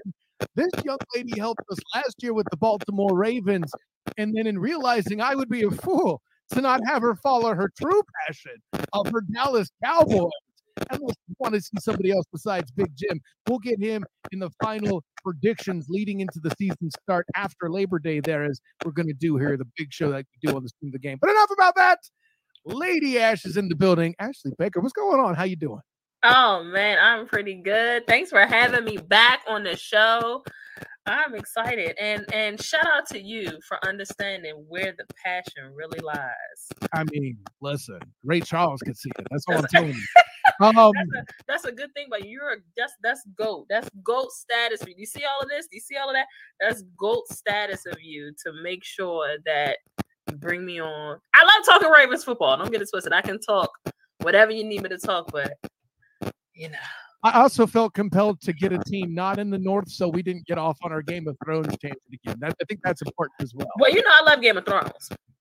See, that's that's my favorite show of all time, and that is my favorite. Here's a fun fact, Kyle. That is my favorite show of all time, despite the fact that I just binged the first seven seasons back in 2019. I was not like a first from the beginning type of person, but it's like my favorite show of all time. So we could have stayed in the North, King of the North. I love that. I mean, you know, I, I mean, Tyrion Lannister for president, but I actually kind of favor myself personally as a bit of an onion knight. I'll leave it at that. Um, anyways, I, I have all my fingers though. Anyways, um, let's get into it because there is a lot of questions yeah. surrounding the Cowboys, and and and for me, I'll leave it at this. And it's been said on one of the shows for which I am a panelist, uh, the Huddle Up podcast. Um, the resident cowboy fan there, or at least the most prominent one, is of course Big Jim himself, the master at Up Podcasting. His his observation in one of his podcasts, his opinion was that two of the coaches, the most prominent, of course, being Kellen Moore at the time, and, and of course Mike McCarthy, should perhaps be how you say launched into the sun. Um, now I think a lot I think a lot of that is connected to the refusal to run Tony Pollard. Mm. I think they've solved for that a bit. I'm going to ask you this question out the gate because I've seen on Twitter your staunch defense of your guy Rayne Dakota Prescott and um, the the the absolute meticulous nature of the observation for each and every interception he throws. And rightly so. Listen, I'm not even a Cowboys guy. It could be said that back in the 90s, I basically hated the Cowboys as a 49ers fan at the time. But That's fair. You know, yeah. I, I, I think a little bit of the Dak hate is is is a little extra. I'm with you on that. I'll okay. say that to say this: Dak's prediction of less than 10 interceptions only happens, in my opinion, if they actually run the ball more. Um, do you think McCarthy has the how you say capacity to do that and make that happen in his scheming? You really wanted to say cojones. I could, we could go with cojones. this is an equal opportunity. Like, I, am in the presence. Listen, I call you Lady Ash because I'm in the presence of Sports After Dark royalty. You can use the language. I'm just trying to be a good host. Oh my goodness. Um, does Mike McCarthy have the capacity? I think him coupled coupled with Schottenheimer, I think that they will have the capacity. I think that the new system they are running, being the West Coast system, um, is also something to look forward to in regards to reducing the interceptions. So um, I was actually reading the other day an incredible article by Jori Epstein of Yahoo Sports, and they have what's called like a step count. And it's something where the receivers have to pay attention to how many steps Dak takes because that's going to tell them how fast the ball is coming out. Ooh. So if he takes three steps, it's coming out at a certain speed. If he step back five times, it's coming out at a certain speed. That way, the receiver kind of knows I can't cut here. I'm not going to have time to do that because he's going to be expecting me to be downfield or he's going to be expecting me to be a certain place where a defender may be. Mm-hmm and uh, that can't happen. So they they've also like developed that technique. I'm hearing Schottenheimer talk about it. Uh, the receiver CeeDee Lamb said that this is the first time that they've really had to like be in tune with his step count. Again, that's going to determine how fast the ball is coming out. They need to be where they need to be. If you paid attention to Dak Prescott's um, interceptions last year, Yes, he led the league in 15 interceptions last season after missing five weeks. So that was pretty bad. Uh, there are two things that I always like to point out to people when we're talking about Dak Prescott's interceptions. And by the way, he usually only averages nine to 10 interceptions a year. So the fact that people are making a big deal about this is driving me insane because that's not even like his career average. Hello. I've seen Aaron Rodgers throw 10 picks in a season and has won MVP for it, obviously the touchdown interception ratio. But that's another that's another topic, Kyle. That's another topic. But two things. He lost an incredible route runner in Amari Cooper. You know, yeah. say what you want to say about Amari Cooper. Folks say he disappeared, anything like that. Dallas definitely was at a different level, wide receiver wise, when you had Amari Cooper in the lineup. He is he was he is arguably a top five route runner in the league. He lost an incredible route runner. And then the interceptions also were because he didn't have that incredible route runner. He had guys that weren't running their routes. He was putting the ball on the money where it needed to be, and it was being tipped off of his receivers. That is something that he kind of more so alluded to than not throwing the picks. It was more like my receivers need to catch, you know, we're I not going to have that issue, right? I was in the press box in an overtime game in Jacksonville that I witnessed one such interception that was pretty huge. I'm that was a to, that, that was a that was a to the house. That mm-hmm. was a mm-hmm. to the house off of Noah Brown. Hey Noah, off of Noah Brown. So half of those interceptions, or whatever, we can we can really argue that for any quarterback, half of the interceptions that Patrick Mahomes throws aren't on Patrick Mahomes; they're on his receivers. We've seen that before, right? They mm-hmm. just don't give Dak that respect again because he has a star on his helmet, which is fine. Um, but I do think, coupled with, uh, I, I do think that we'll probably bring back another running back. Uh, maybe Zeke.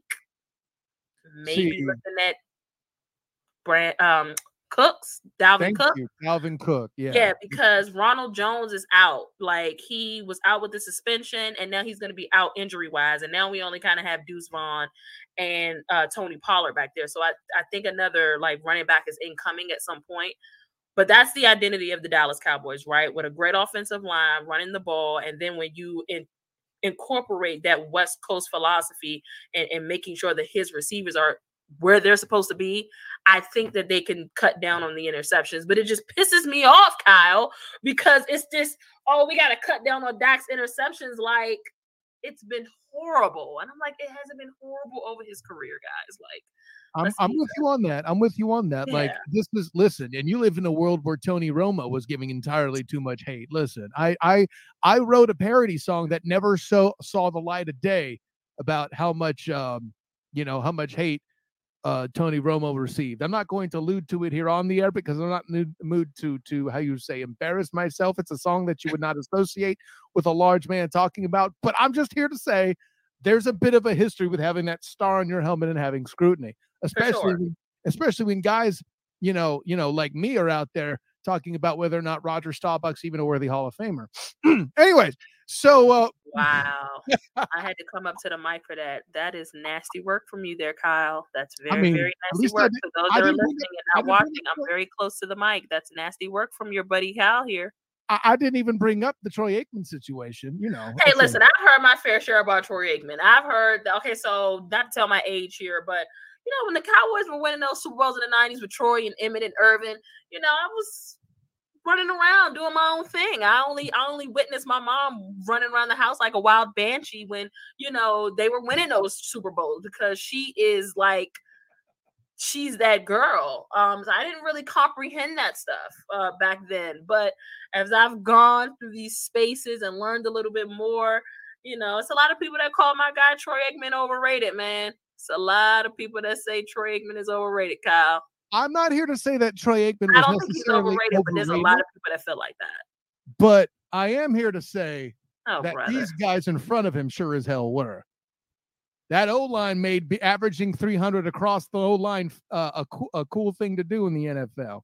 For Come sure. On, beef. It's what's for dinner in this conversation. For that's sure, and that, that's that's what I want the Cowboys to get back to. Kyle. I want big and physical, like those dominating ninety teams. That's what I want. That's what I need in my life, and mm-hmm. I, I, see us moving in that direction a little bit um, on, on, both sides of the ball. So yeah, well, and that's what's unique though. And and I said this back when uh, Demarcus Lawrence was was a, a big part. I actually talked to him back when he was making Pro Bowls on the regular when he was here in Orlando last.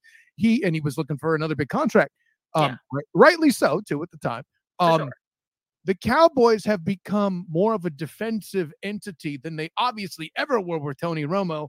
And and they uh, granted Tyron Smith and company. It's obviously not the same group as that era and all that. Tyron Smith, listen, they, they the team has a, a special allocated dentist for how long in the tooth Tyron Smith is. I get it. Um, but you know, O linemen, older O linemen are at a premium to where they ever were before because it takes longer for younger offensive linemen to develop Correct. since they can't hit in practice anymore.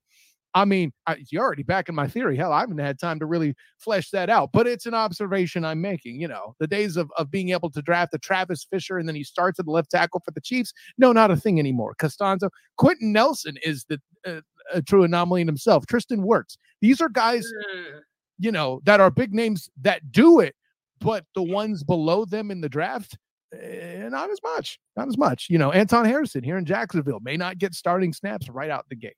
Yeah. I'm tangenting. You got me talking beef, girl. No wonder I'm off track. Anyways, um, I, I, like what you said about about you know Dakota doing what he's doing and, and it not being half as bad as people want to make it, and the makeup of that offense being run first. So I'll put it this way: you're thinking that they will commit, and Mike McCarthy may not have to be launched into the sun after all. I believe that is correct. Okay. I need a ding. Ding. I believe that that is I'll your bell. That's correct. Um I I I see and it, and it takes me a while, but I see the culture shift that Mike McCarthy is is I, I see the shift that he's making happen in in Dallas. Um okay. I, I see him being able to do things his way. Um, I love the fact that they let Dan Quinn do his thing. I agree um, with again, that wholeheartedly. For sure. Um, again, culture shift. And I'm interested in seeing um, because listen, uh, you coaches have to grow as well. You know, they expect coaches to just they have to develop with the game too um, as as you know as these athletes come out and are more athletic they got to learn how to coach to their player skill right? And so uh, that was one of the things coming out of green bay that people kind of talked about with mike mccarthy was that he didn't uh, adapt to the new times and he was stale and his ideas and schemes and play call it wasn't fresh when he had arguably one of the greatest quarterbacks at all time of all time at his disposal um, so I am interested to see just what he's learned since he's left Green Bay, since what he, what he's learned, you know, even from Kellen Moore. You know, Kellen Moore uh, is not great in situational football as as a play caller, um, but he know how to get some stats going, baby. That's one thing he know how to get you to stack up the stat sheet. Say that 5 mm-hmm. times. Stack um, up the stat sheet. I'm with you. Woo, you did it. um, so I'm interested in knowing just what he's learned. You know what I mean? So a lot of this is going to be on Mike, uh, the play calling, but also in addition to the the new regime, they're also putting a lot of that responsibility in Dak's hands, and it's about time. This is something that I've been wanting for quite some time.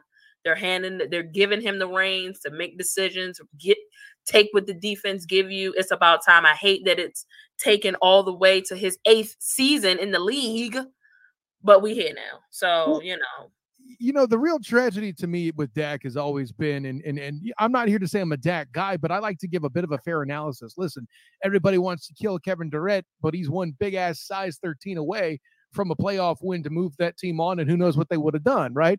I think the same goes for Dakota Press, uh, Dakota Rayne, Dakota Prescott when he comes in. He's he's filling in for Tony Romo, a team that was supposed to be completely and utterly defeated, right?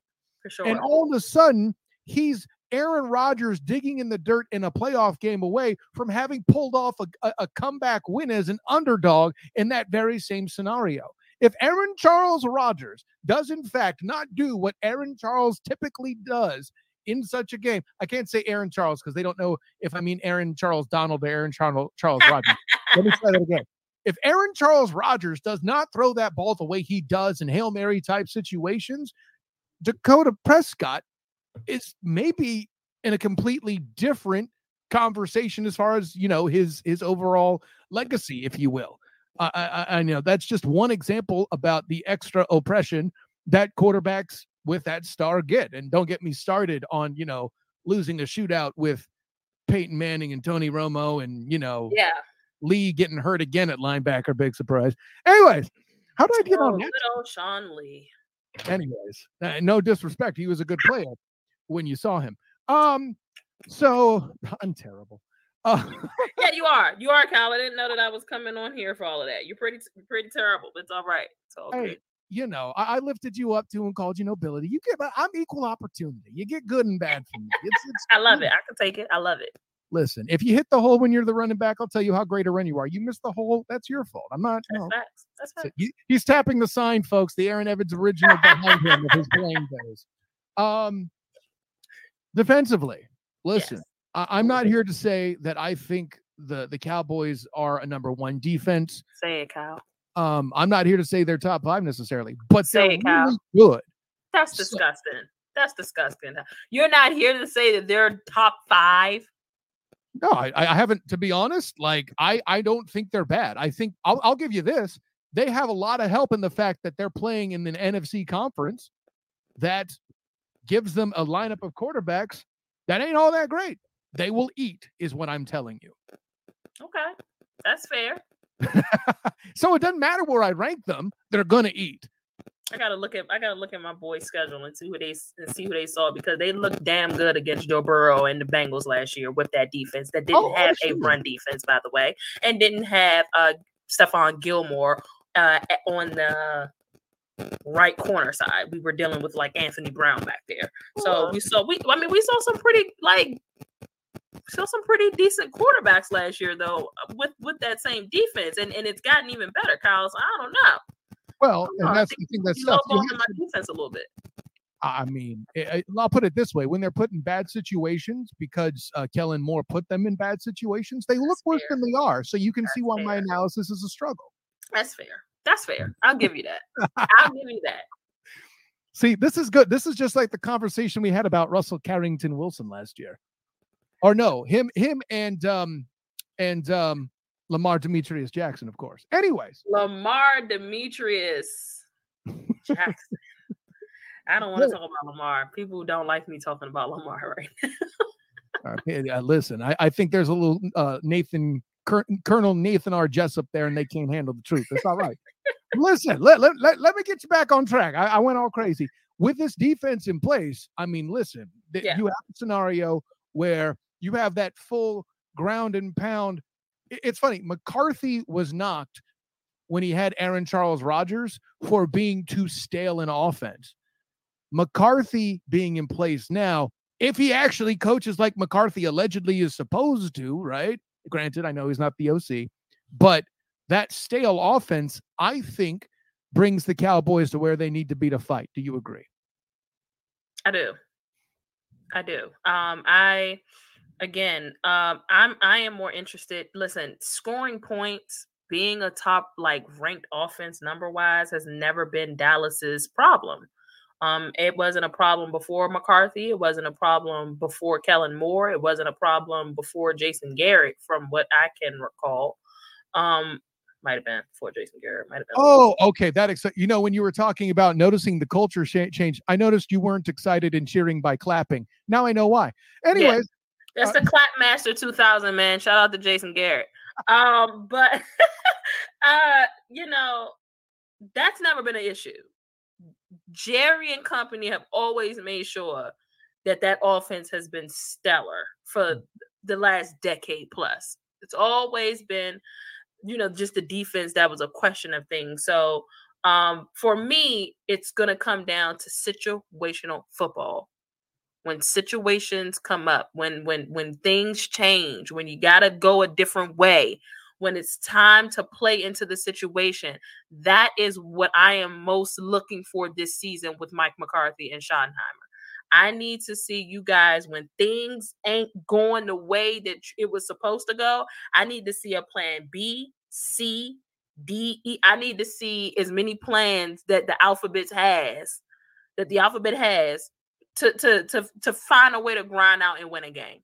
And last year's game against you guys, the 49ers, was a prime example of Kellen Moore not knowing how to do anything when it was time to play situational football. Once Tony Pollard went down, and I know he went down like third third quarter, maybe he wasn't doing that much. But again, adjustments at halftime could have been made, and and I definitely think that Pollard would have made a difference. I don't know if we would have ultimately won the game, but Tony Pollard would have certainly made a difference. But once he went out, it was like that was it. That was the plan. It was just nothing else to it. We there's nothing else for us to lean back on. I need to be able to see that from my coaching staff. I need to be able to see that when things hit the fan, let's let's audible, man. We got to audible. We got to find a way to grind out and win a game. So that's what I'm most interested in seeing from Mike McCarthy this year.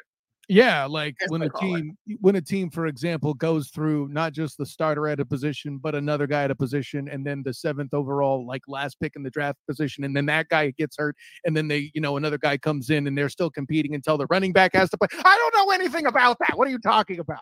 You know, listen, you know exactly what I'm talking about. And let's be very clear. After a certain point in that game, we just knew, okay, this this this S is over. Like the 40, they're not gonna win this game. It's against the Eagles. They're too good. It's just too much wrong that went bad. Mm-hmm. Um, yeah, it, it's too much wrong that went bad. But to even get there with a third string quarterback, that's what I'm talking about by week by week situational football. You know what I'm saying? That, that Kyle is this Kyle here and the Kyle Shanahan great minds. You understand what I'm saying? Listen to what I'm saying. That that is what I'm talking about. You a third string quarterback took you guys to the NFC Championship. Um, I, you don't tell me that Kellen Moore does that in y'all system. I, oh, I'm sorry. I, I thought you were under the impression I don't care how many weapons y'all had. I don't yeah, care how many weapons y'all had. I don't think that Kellen Moore, somebody like Kellen Moore, pulls that off in the 49er system. It, it, it takes mean, someone with a brilliant mind. So, uh, listen, I'm not here to dog out Kellen Moore. I've been doing a lot of like crapping on Kellen Moore. Shout out to Kellen Moore because he's going to Justin Herbert and the Chargers. Yeah, uh, Big Jim. Big Jim is gonna love everything you dig. Those shouts to him, of course. Uh, you know, I, I, mean, from listen, the uh, uh the uh, the uh, Los Angeles is a sunny place. Yeah. And, and maybe he was metaphorically launched out into the sun. And I could tell you, Booga Peters, based on the AFC West preview, did like him as a fit with Justin Herbert. Listen, sometimes everybody wins after a divorce. It's a thing that happens and both lives gets better. You know, that's I mean, I that's hope I never true. find out if that's true or not. I like my kids, but that's a whole other question. Yeah, we'll, we'll, see what goes on there. But again, I'm I'm looking. That's I'm just I, I cannot wait to see when things get tough. Just knowing that uh, it don't matter. My team gonna find a way to dig their way out of this, or they gonna die trying. That's what I want to see, and I want to see it from my coaching staff too.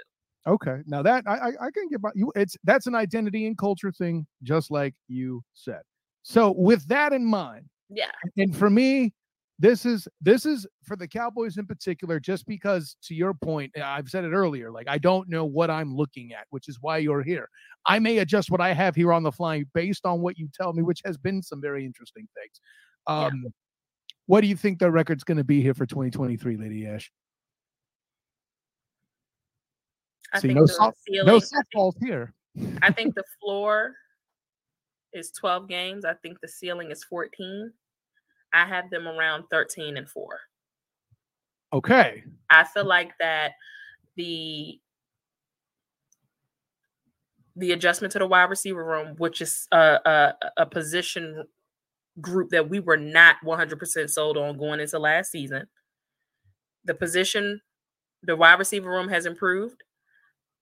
The cornerback room has improved with the addition of Stephon Gilmore. The run defense has improved with the addition of Mazi Smith. I feel like that they could give me an additional win. They was 12 and 5 last year. Mm-hmm. I, I, I I could see them winning an additional game and those pieces having them not lose an additional game. Like I, I people want to kill me for this 13 and 4 prediction. And I'm like, they went 12 and 5. Did you see what they were working with last year? It's not difficult for us to notch another win. Like that was 12, 12 that was 12 and 5 back to back years, by the way. Yeah, and I see that approach where I struggle a little bit with that. I, I yeah. don't have 13. For me, I'm between eight and 10, but I don't think it's because the Cowboys are bad as much as the schedule got a little bit tougher on y'all. Okay. Um, for fair. one, yeah, I don't know what to expect from the Rams if they have John Matthew Stafford back. If they don't, that's a win for you. That's how I've kind of kind of kind of sketched that out. Mm-hmm. What are you going to do against Geno in Seattle? I don't know. What are they going to do with Geno? Who knows? The Niners? I mean, listen, sorry to speak as a fan, but history has not been kind to you. I'll say that to be nice about it. Um, y'all gonna beat Kyler if he's even playing. I get that. Um, going out to the AFC East, really tough division. If you're facing Miami healthy, tough game. If you're not, not so much. Um, the part I think that, and again, that's more of that unpredictability. You know, what's what's working for you here is the within your own division, you have to win the games you're supposed to win. And that's not a cowboy knock either. Everybody in the NFC has trouble winning the East. They're supposed to win. I mean, come on, work with me here. Who who who saw the game that stopped the Eagles from their winning streak being against the Red Tails? Sorry, Commanders.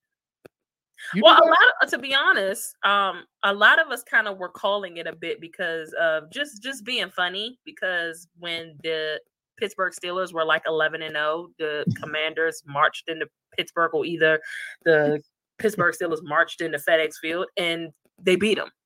So I, yeah, that game did end with a what had happened. We were kind of doing like one of those things, but yeah. here's my thing about division games is that they can always go either way. And Correct. my division is not very good against Dak Prescott.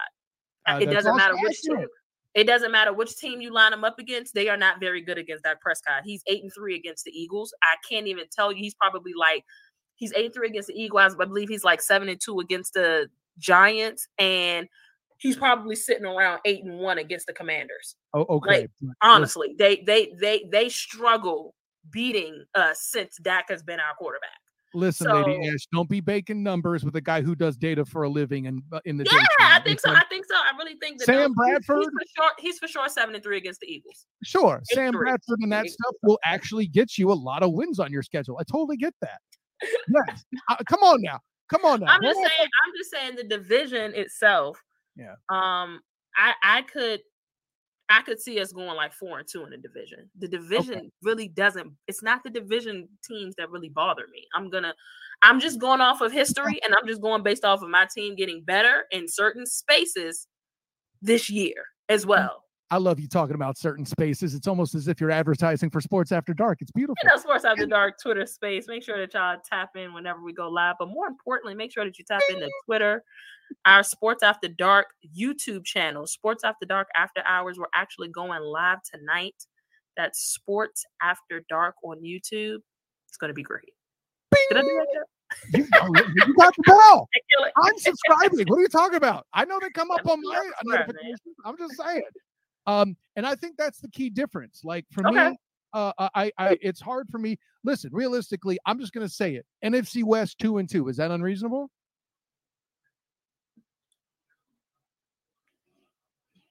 Who's in y'all? Uh, Rams, y'all. Seahawks. No, I think we go three and one. Okay, one game difference. Cool. Okay. Um, the AFC East, and this one's tough too because you don't know what state. It's very tough. It's very tough. You could walk away from that one and three. You could walk out of that two and two. Guess what? You just got another win back from me, right? And then see, and I, am doing this just so you don't think it's disrespect. Now, no, no, no. I, I love the breakdown. So here's well, I mean, that's what we do here on the student the I. I love that. I see the X's and the nose in the background. I love that here. Um, here's the part. Here's the games that I think is going to be the toughest to predict. Well, not toughest to predict. There's one game. Um, the Panthers, you're going to beat them. I think Bryce Young's going to do better than expected. But as I said earlier, uh, when I talked about them with my guy Sensei Jeff Barnes of MBS Media, um, the Panthers are going to scare people. They're going to do like the uh, the Red Tails, sorry, Commanders did last year. They're going to scare people and then miss it. Hopefully, not because their coach forgot that they were playoff eligible still. Oh my Anyways. goodness, that was so bad. uh, um, the Chargers. Yeah, right. The Chargers. I'm not so sure there. Um, the Lions. That's gonna be a great game. That's the Kellen Moore revenge game. Exactly. And and, and listen, I could be, and that this is another thing. I have you one and two with the Lions, Chargers, and Panthers, you could just as easily be 3 and 0 because of the revenge factor and somehow you come out the other side of the Lions. This is this is the tail swings pretty wide here for you. So me saying 8 wins is a floor, you get why. But I am more than happy to have you on my show and I will put up a, a hoop over my head and just dunk basketballs through it on your behalf if they Here, get 13 wins. Just, here's what I want you to keep in the back of your mind as a determining factor. Yes and we can book it, this is going to be the case. Mm-hmm. My defense is going to be a top two defense at the end of the year, and there won't be two. So I want you to keep uh, that in mind where we're talking about the offenses that we are going to see. we're going two. to see high power offenses like the Chargers. We have to see Aaron Rodgers and the Jets. The Bills are obviously are going to be no joke, although I don't even have them making the playoffs, by the way. Um, yeah, I don't have them making the playoffs. Um, hey, AFC East is next week. I can't yeah. promise that take won't come out of that show. I'm for sure. Don't say nothing. uh, I, I, you know, obviously, like you said, depending on if they're healthy or not, Tyreek and uh, Tua and and Jaylen Waddle, like those guys, I understand that. But if we are healthy, I like my defense against any team. This season, this this defense with Micah Parsons, coming completely off the edge. He is not rotating at linebacker. He is going to be a nightmare for quarterbacks, whether you want to run or stand in the pocket. My cornerbacks are going to be a nightmare when you decide to air it out and you don't know which way to go because if you go that way, Trevon will pick you. If you decide to go that way, Stephon Gilmore can pick you. You got Leighton Vander Esch, Overshown is going to be in the middle. My defense is what I feel like is going to Offense score points, defense wins games. That and, and again, we never have a problem scoring points. So I, I know we got all of these. I'm just and and you know, don't be mad at me. I have been praying for times like this, Kyle. when I can brag on my defense, you have no idea. I say for a legit decade. My oldest kid is 14, 15. I have for the for a decade plus, I have been praying for times like this to be able to say, I will put my defense up against anybody, even this season. Even this season. It, I, give me I think even the Kansas City Chiefs. It's now, just that my offense will have to do their job with that. They got to do that with a Patrick Mahomes. You got to do your job. You cannot. We cannot secure extra possessions and y'all we don't take advantage of it def- offensively. But put my offense, my defense up against any offense this I season. Mean, I'm I'm so serious. They look listen, so good. I, I, know what it is to be confident in a defense. oh, I know you know. If don't I'm talking like you're right. If don't nobody know, you know. You know, I know last year you was once y'all got healthy, you was putting your defense up against anybody. It didn't matter who it was. And to be honest, y'all were just having those players come back from like injury when y'all saw Patrick Mahomes in them. So I'm like, eh, I don't think they would have spanked y'all like that if y'all were in a rhythm defensively. I and they were coming off a bye too, not for nothing. Yeah, they wouldn't have hung 40 on y'all that game. That's just yeah. my personal opinion. Um, but they caught y'all. They caught y'all, but everybody coming back Hey, listen, I'll, I'll, i am fine with getting caught by that 40. It's the third and 21 from yeah. another year that I'm more ticked off about than that game. Let's be clear about that. I can't be ticked. Patrick Lavon Mahomes the second just went all Patrick Lavon Mahomes the second on people. It's okay. I, yeah. Should I be hurt by witnessing greatness? No. Yeah. Um, but, but what I'm saying is, is when your defense was on, you would have put your defense up against them. You know yeah. what I'm saying? Because that's I just mean, how you coming in here and saying top two, but not two. When when when I I see what I see in, in my part of the building, I mean that's that's That's confidence.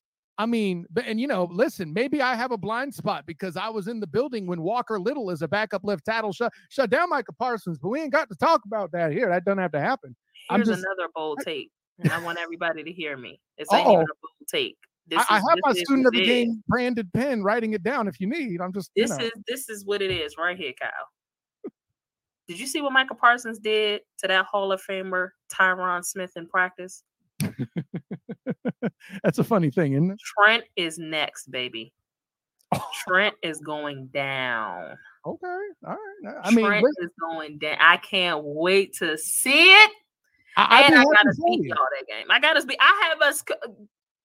Coincidentally, I have us beating y'all in the regular season.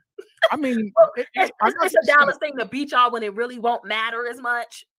Well, I wasn't going to say nothing about that, but that makes sense. I have other teams doing the same thing. I'm not talking tr- trash on the Cowboys. And listen, I've, yeah, yeah. I, I, I said it last week when I was talking with um with Lee Vowell about it of 12th Man Rising. Um, you know, it's it it's there's so much change that's happened for the Niners over the past two seasons. Please tell me how what's going on now is any different than last year. So the Cowboys coming and taking care of business in the regular season. Uh, who's ruling it out? Not me. Yeah unless yeah. somehow Brock Purdy goes all sheriff again and does the thing. It's going sheriff against the Cowboys. That's a headline. Anyways, while I have, while I have you, Kyle, how, how do you who, who do you, who do you want to be your your all starting quarterback? Whoever the hell can stay healthy, man. Listen, I, I'm not that picky. I mean, come on, man. But do you have to be though with Kyle Shanahan? Like, just stay healthy. He that's my point. That's so true. That's Listen, so freaking. You, so you talk about you, you're such a historian telling telling stories about you know some young girl who couldn't have been you because you look entirely too young he says flattering the guest um but in that time frame daddy shanahan i don't care who you hand the ball to he can run it for a billion yards. If one of them happens to be terrell davis great. If one of them happens to be Drew, reuben droughns it just doesn't matter okay? Tell me kyle isn't doing that same ish as his dad at the quarterback position. So i watched the quarterback whisperer. I watched Brock Purdy play at a bowl game here, um, it keeps changing the brand, so I forget if that was still um, the Camping World Bowl at that time or whatever. Iowa State facing off against Notre Dame in one of the games, and I forget the other game. It's a little important. Uh, no, I don't. Oregon State, or excuse me, Oklahoma State. Um, in neither game did he impress me. Breece Hall did, but that's another mm. conversation. Hopefully, your guys can stop him if you're a Cowboys fan. Um, if he's even playing, hopefully he's 100% from injury. Whole other question. But yeah, but I mean, there's there's a lot of movement there in that Kyle Shanahan group, and and yeah. you're you're not wrong. So I mean, I'm more than happy to throw it. Just doesn't matter defense on there. And matter of fact, I think I'm doing that. Just stay healthy. Just stay healthy. For the Just, love of Pete. Here's the deal. Here's my my theory, really quick. I feel like if it was if Jimmy was still there, he'd probably go with Jimmy. Sure, but that that couldn't happen. That couldn't happen. Um, his if it was like Jimmy, Brock, Kai, I mean Lance, like for the sake of. I mean, listen, I like that you find in the drama. It would make for great sports after dark banter. I know, damn it. the four of you would be great. I have no question. But it plays in. Jimmy's contract was just too damn big, y'all. Yeah, that's true. no way. That's there's true. no way. Way too big. Um, like, I mean, you know, there's there's probably an office joke somewhere in there. So we'll transition off of that topic. Anyways, um, Lady Ash, an honor, joy, and privilege. This was we had a banger here of a segment, and it, a part of what's going to be a great episode overall. I am sure. And listen, this is what this is what I do to make sure I have fun talking about the Cowboys. Instead of dunking on Big Jim, I bantered with you, and I'm a better man for it. Lady Ash, tell the world where you and your crew can be found. Thank you so much. Thanks again for having me, um, Kyle. Man, it, I'm glad we made this happen.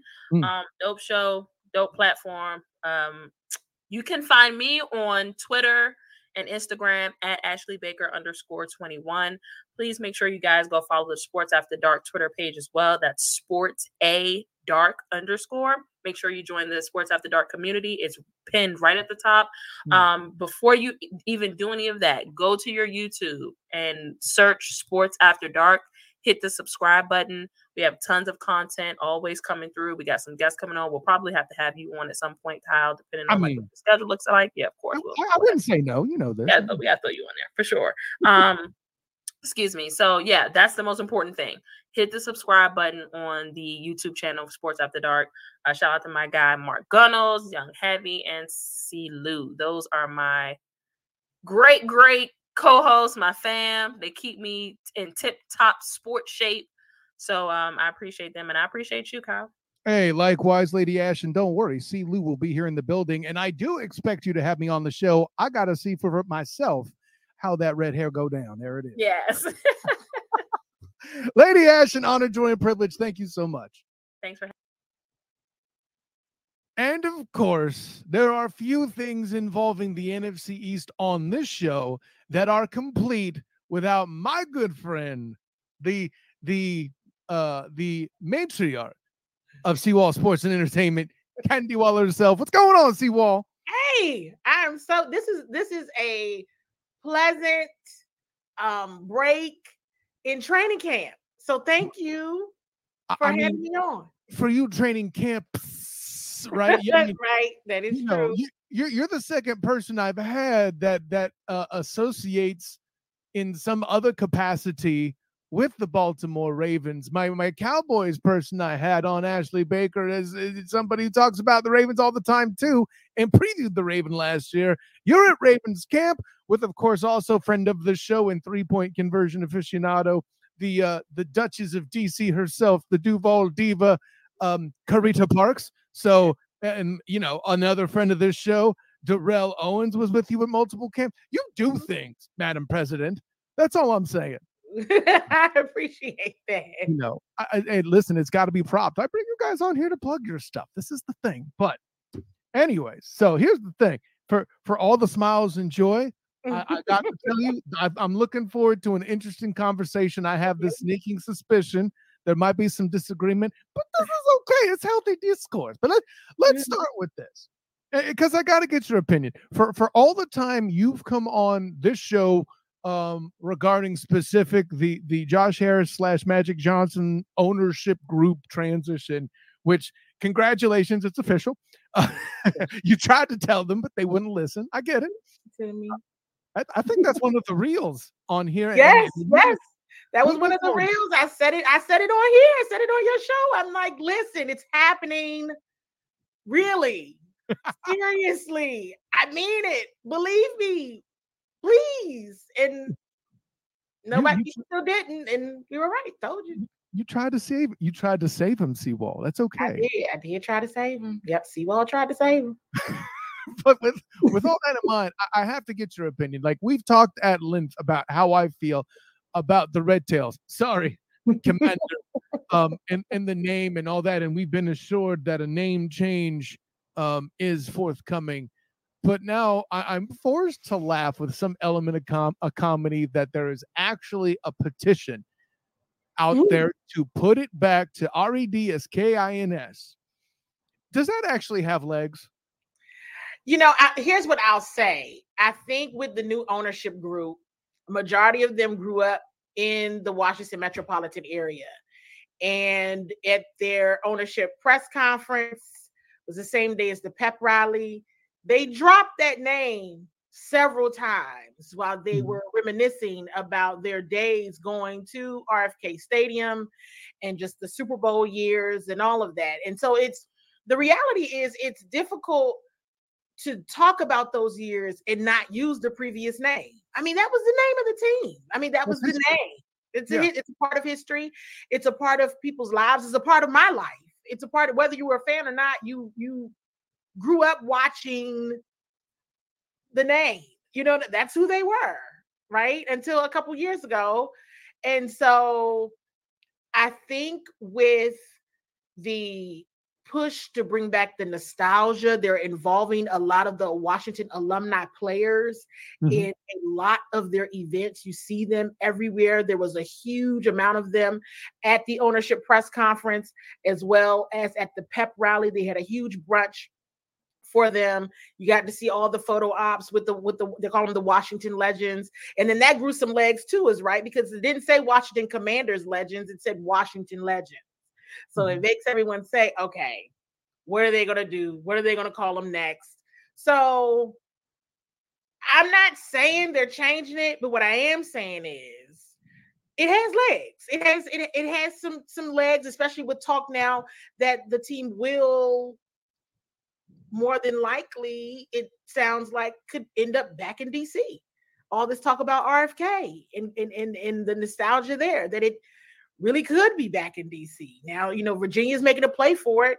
The current location in Maryland is absolutely making a play for it but there's just something about this ownership group and the talk of getting back to that time and what it meant to get back to that time and really honoring those fans that have stuck around through all of the muck mm-hmm. right going from the highest of the highs to the lowest of the lows so to speak and and wanting to connect with that group mm-hmm.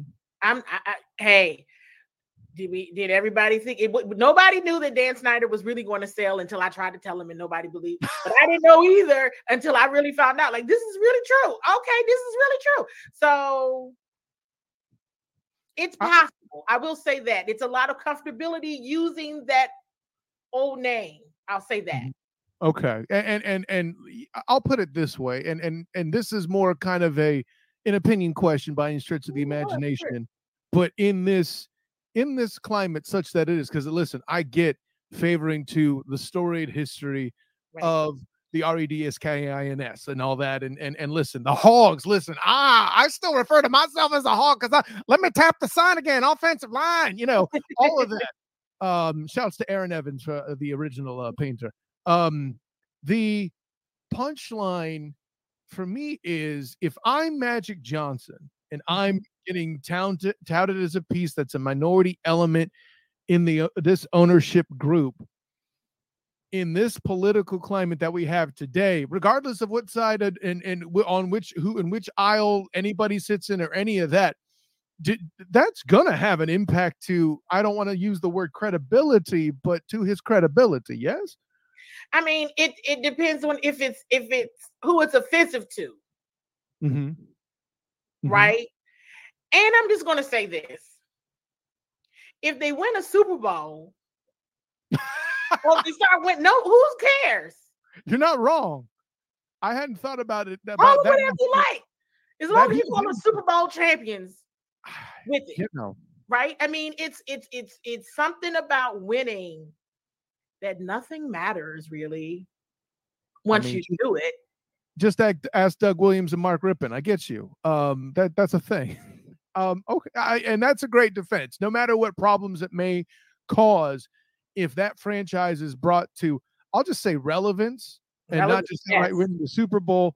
You know, if they're in the hunt in in the AFC East's most difficult division, as it's been dubbed during this episode. Yeah. Also, that's like saying you're the toughest eighth grader on the playground, but that's cool. Um, I'm making fun of the conference, not the division. Relax, Candi. Listen, I'm a Niners and this impacts me. I think my division sucks. I'm saying it. But uh, I, I, listen, if you didn't see the video and you're listening to the podcast, the face that CWall made, I can assure she was like, "Well, I want to say it, but you know, that's okay. That's okay. Listen, I'm gonna get right into it, and this isn't payback. Listen, I I gave Lady Ash the business about her Cowboys because you know who shouldn't. Uh, it's the Cowboys, but um, shouts to Lady Ash. She did a great job tonight. But the the the part I have to bring attention to, and I think we've touched on this, and based on your reports from camp, I knew this conflict was coming. Ah. You're you're gonna try to make me believe in Sam Howell, aren't you? no. I'm just not trying to. I'm just no. I'm not gonna necessarily try to make you believe. I'm just here to report on what Look at this. Um, but I probably. I mean, hey, I don't know. I got a, I got good fact statements that I that I want to share. Is okay. that is that where you want to go first? Listen, go see what on it. You okay, can tell me okay. I'm a. So, cool. you know, one of the things that I've been talking about, we talked about this as well. It's just the it's the it's the Eric Bieniemy effect. Correct. It really is. It really is. Um, you know, not to bring up, I mean, I, and I'm sure it's going to come up, right? The least the recent drama, right? About, you know, player concerns, about the intensity and why is he this way and all of that. Hey, listen. Again, who cares what you call him? Call him a Super Bowl champion. All right. Matt. Can we call you that? You know what I mean? you know what I mean? So it's so it becomes a he is making everybody better. He is making everyone be accountable. So I will say this in terms of Sam Howell. When he's on, he's on. And I'm like, whoa, all right, okay, Sam, here we go.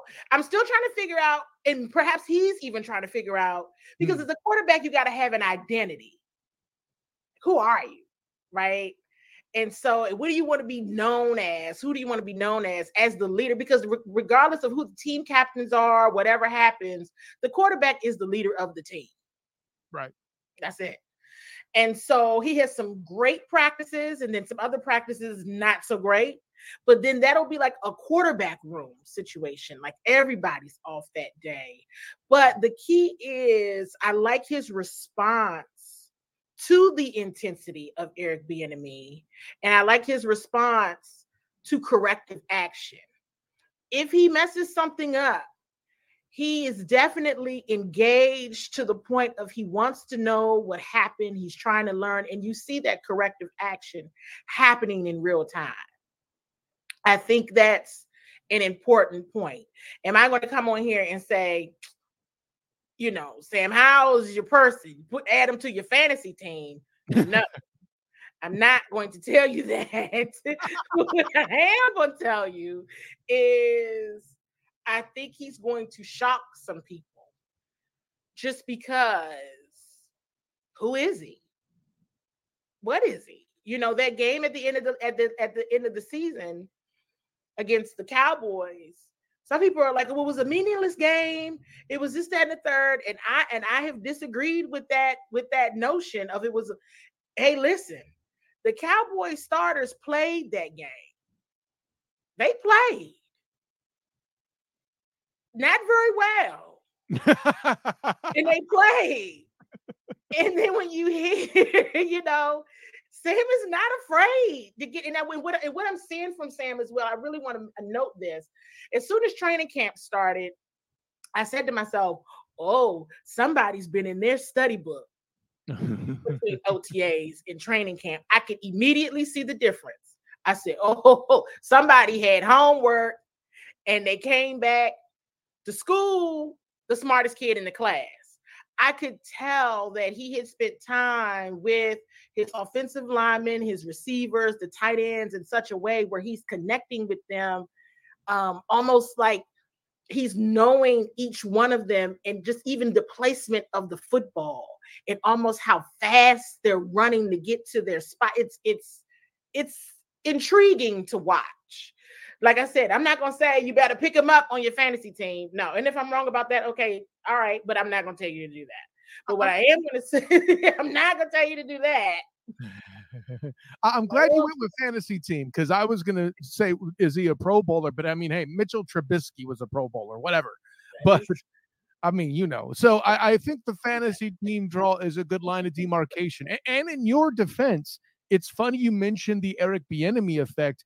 Um, uh, during this stream, we are uh, we are coincidentally streaming for the first time through Sartoba Media on the In and Out Sports Debate Show. I was with Drew talking about Eric Bieniemy as the X factor, and I think the way I said it was something along uh, lines of it went from being Sam How Els to Sam How well will he do with Eric Bieniemy, and I think that's yeah. the key question. You have, have lent some positivity, so what I hear you telling me is a gain management potential. You're not saying Ben Roethlisberger is a rookie, but if he's able to command. No, that's not even meant to be a pun. I like the red tails. What are we doing here? Sorry. Anyways, but if he can take command of the offense like that to be, manage the game like that, what I hear you telling me is there's hope. Here's the thing: if this were the A- A- NFC South, I'd be like, oh, okay, maybe you'll compete for the playoffs. This division's tough. I, I mean, eh, with you know, with that, I, I'll put it this way: the good news, if you're wanting to see Sam Howell play, is that Taylor Heinicke is not there. He's going to supplant Desmond Ridder soon enough.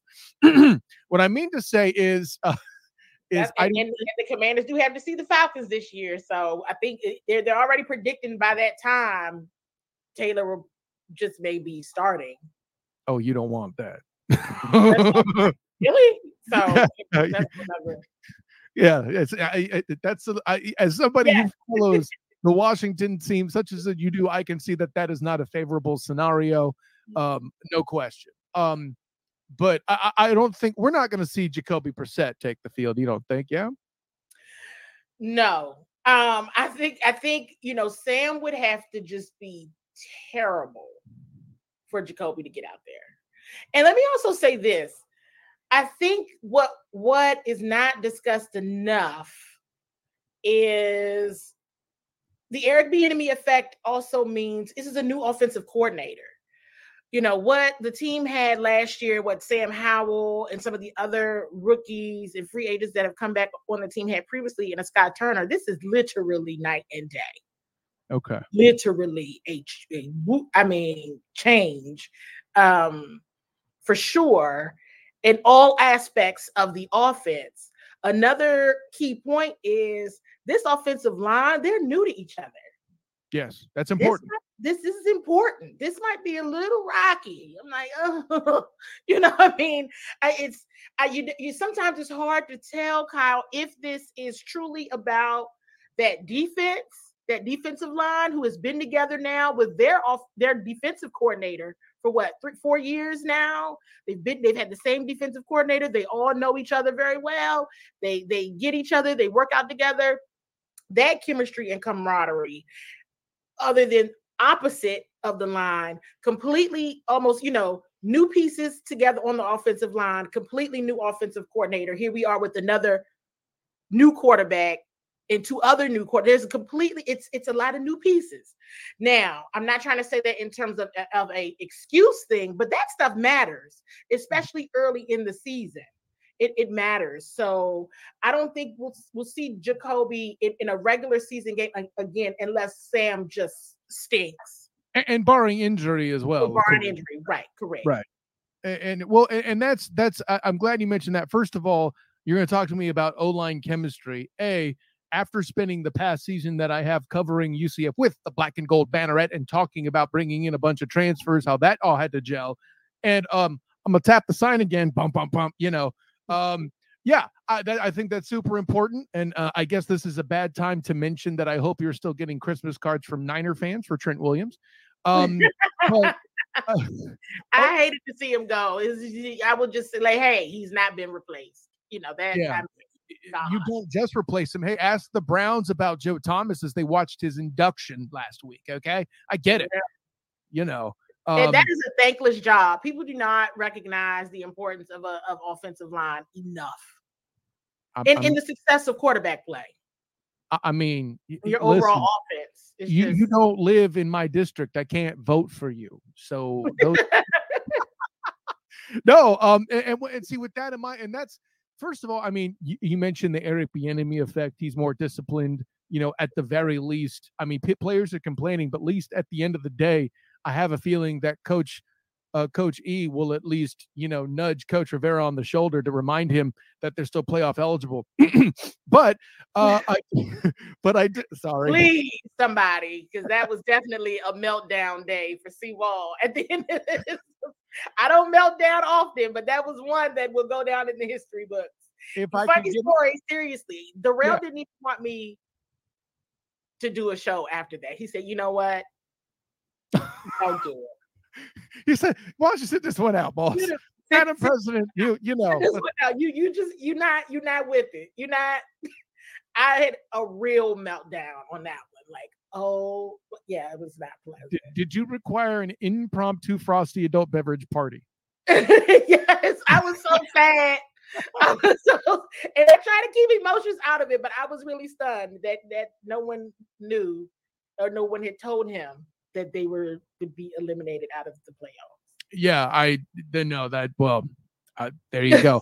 um, with as good as this team was last year, I feel like um it's it's weird for me. And maybe again, I just that hung up on Sam Howell. Listen, I make no secret of on this or any of the shows I do, whether it's you know me here on the Student of the Game, whether I'm talking NFL um, or college on the Huddle Up podcast, bing, whether I'm on the Black and Gold Banneret talking UCF and the ACC comes up, bing, uh, I, you know, I even had to apologize to one of the Virginia transfers when, um, you know, uh, when he came on the Black and Gold Banner, and I was talking to him, and and and his answer was very very generous. He said, "Well, you know, I mentioned that it was mostly because of FSU. He said, "Well, don't worry, we at Virginia beat them every time I played them." So there you go. Shouts to Ryan Swoboda, by the way. Anyways, um, if you play the Detroit Lions and you see him, I don't know that. The, let me look at the schedule. We can find out if they do. This is why Kyle takes notes, right? Isn't that a friendly segue? No, I actually I don't. I don't think you play the NFC. Or wait, you do not play the NFC's North. It's the Cowboys that play the Lions. You play the team that would be in last in that division uh, last year, and I believe that would be the Bears. So there's that. Another um, Thursday night game, just in um, FedEx Field this year. No, oh, that works in your favor. Chances are uh, Justin Fields will probably be trying to recover from last week's beating as he runs for his life. Did I say that out loud? Sorry, Bears.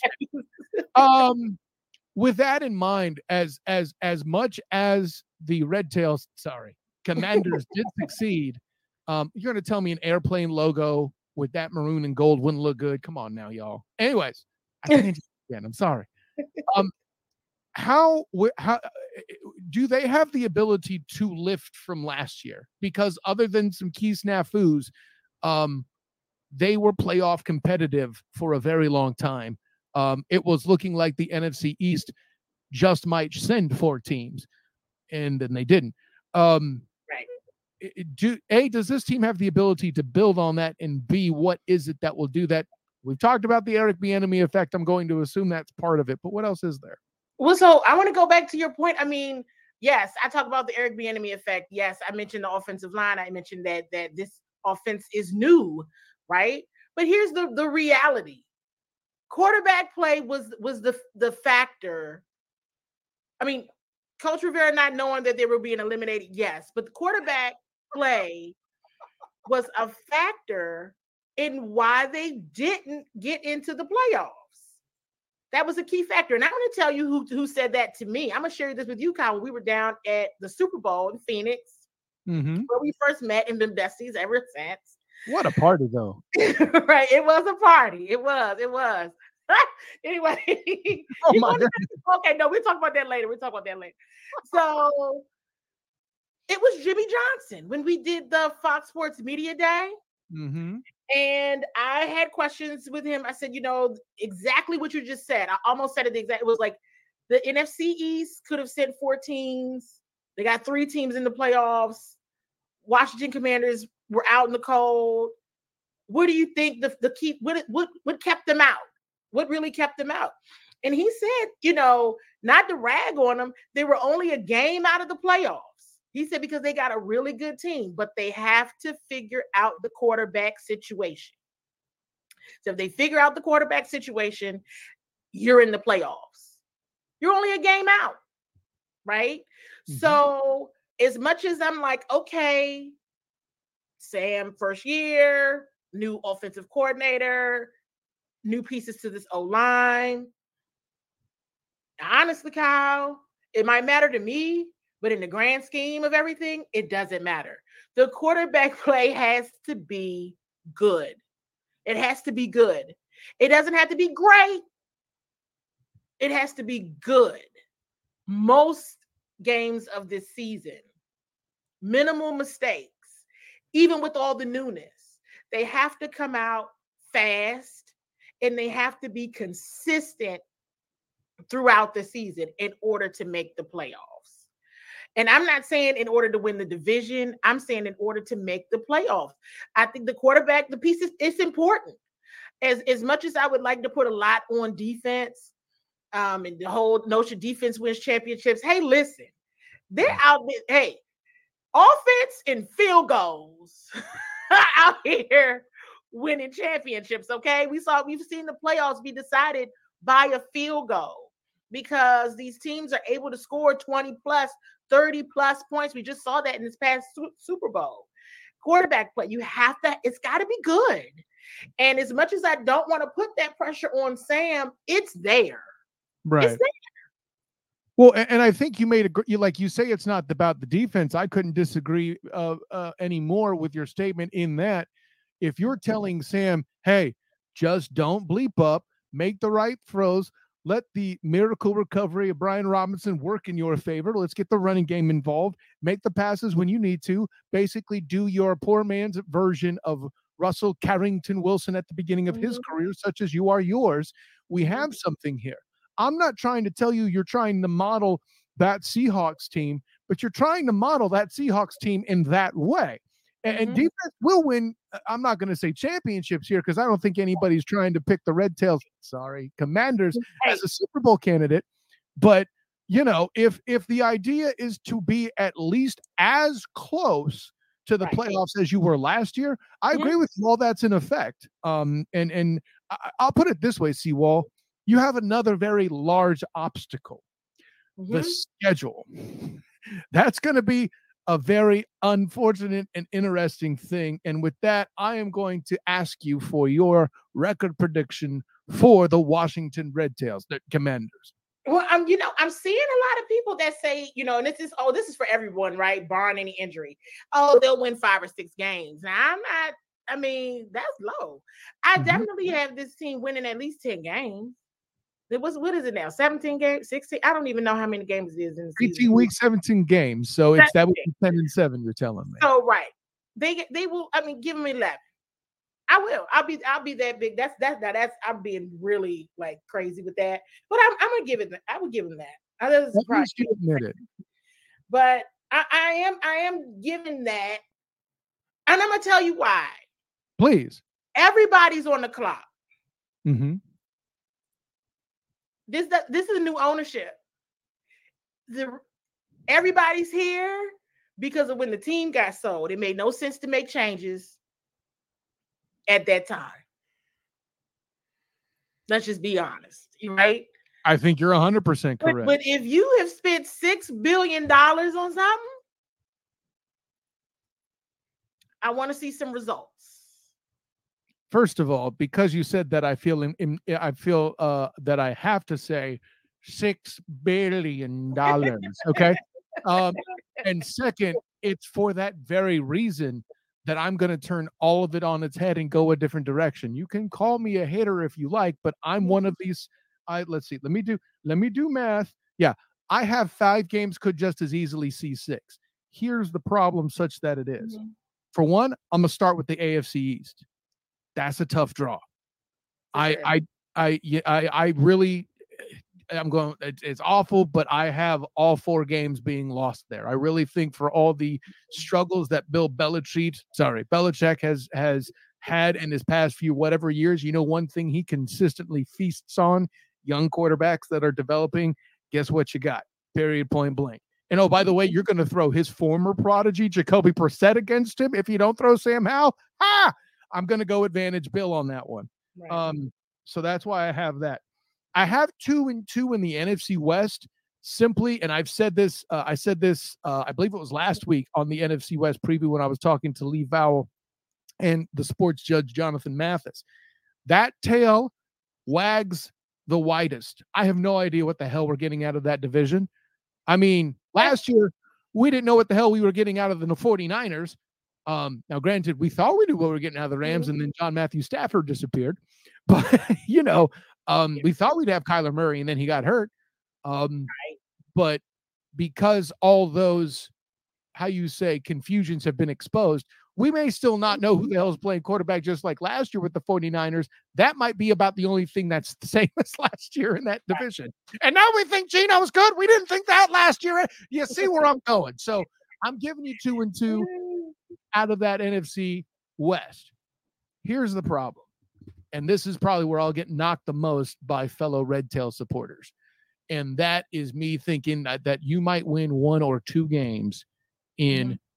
the division. First of all, I'm confident with no prediction I've made in winning divisional games. The NFC East is that crazy, you know. Um, but with the way defense has become such a mainstay in this division, that mm-hmm. too works against one Sam Howell. And I, listen, I've been I love Eric Bieniemy, but you're giving me a young passer and no protection. I don't have to make the case, CWall. You've made it for me. Mm-hmm. I mean, they're good. I just don't know. I don't I can't tell you if it's the deep if it's this defensive line because they are it's that's a, I watch it and I'm like this is the year that Montez Sweat, Jonathan Allen, Daron Payne, and Chase Young go absolutely bananas. And the reason why they go absolutely bananas is because I think they're well aware this is their last chance to do this together. Mm-hmm. And maybe so they it do. Could, it could be them. It could be just that they're that they're that good, but we won't know, right? I'm like, I need to see you up against somebody else because this is not. You know what I mean? This is That's this a good is, point. You know That's what I mean? I really don't know. It's scary. Why? Like, is this real? So that's why I'm like, is it is is the offensive line just? And some days they hold up, but most days they don't. Not against these people. Not against the first team. Now they destroy, you know, everybody else. But you're going up against first team defenses every Sunday. Correct. Thursday night, Monday night, right? So which one is it? And I think that's the outlier of the which one is it. I'll give you this much. They'll keep them in games they wouldn't otherwise be in. And I get it. That defensive hey. line, I agree with you. They're going to go bananas. The problem is you have Gwen Stefani at quarterback. Anyways, the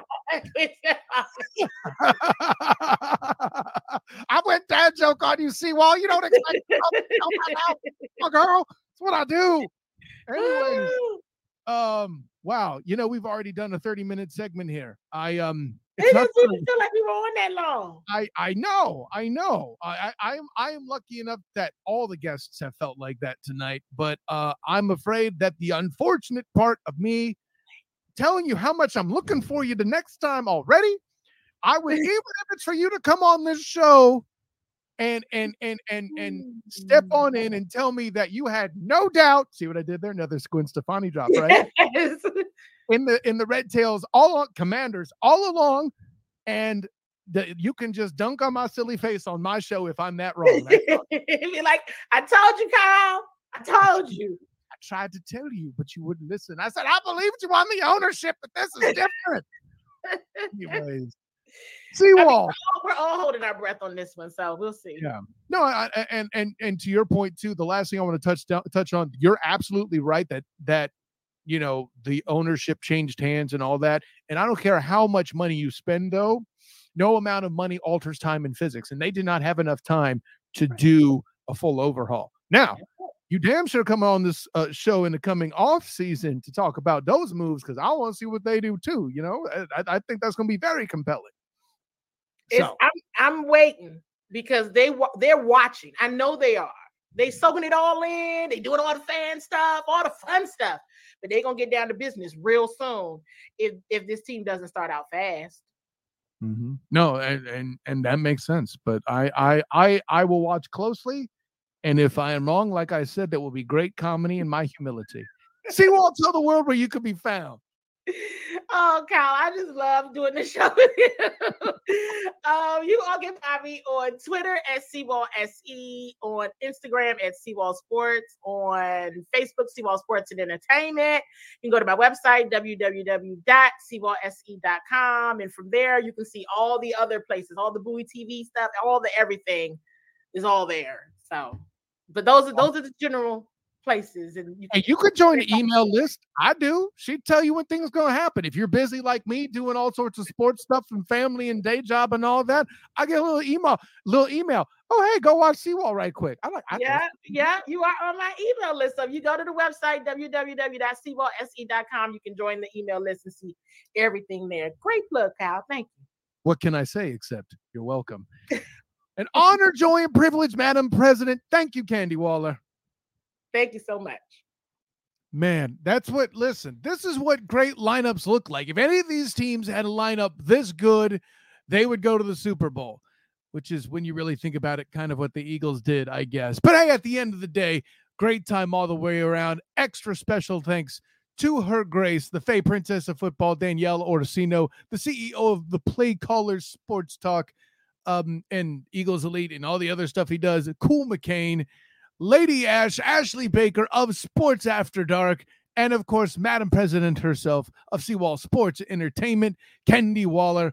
What an episode. What a great time. what a what a what a what a way to debut on Sertova Media with a big episode like this. But of course, I am Kyle Nash, a student of the game. You'd find me on Twitter at the SOTG. Find me on Instagram as the same the SOTG. Find me on Facebook as the student of the game. Check out my writings with the three point conversion, the black and gold banneret, and now Sports Illustrated Fan Nation Jaguar report.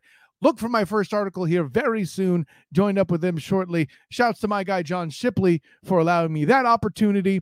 And yeah, until next time, my friends, class dismissed.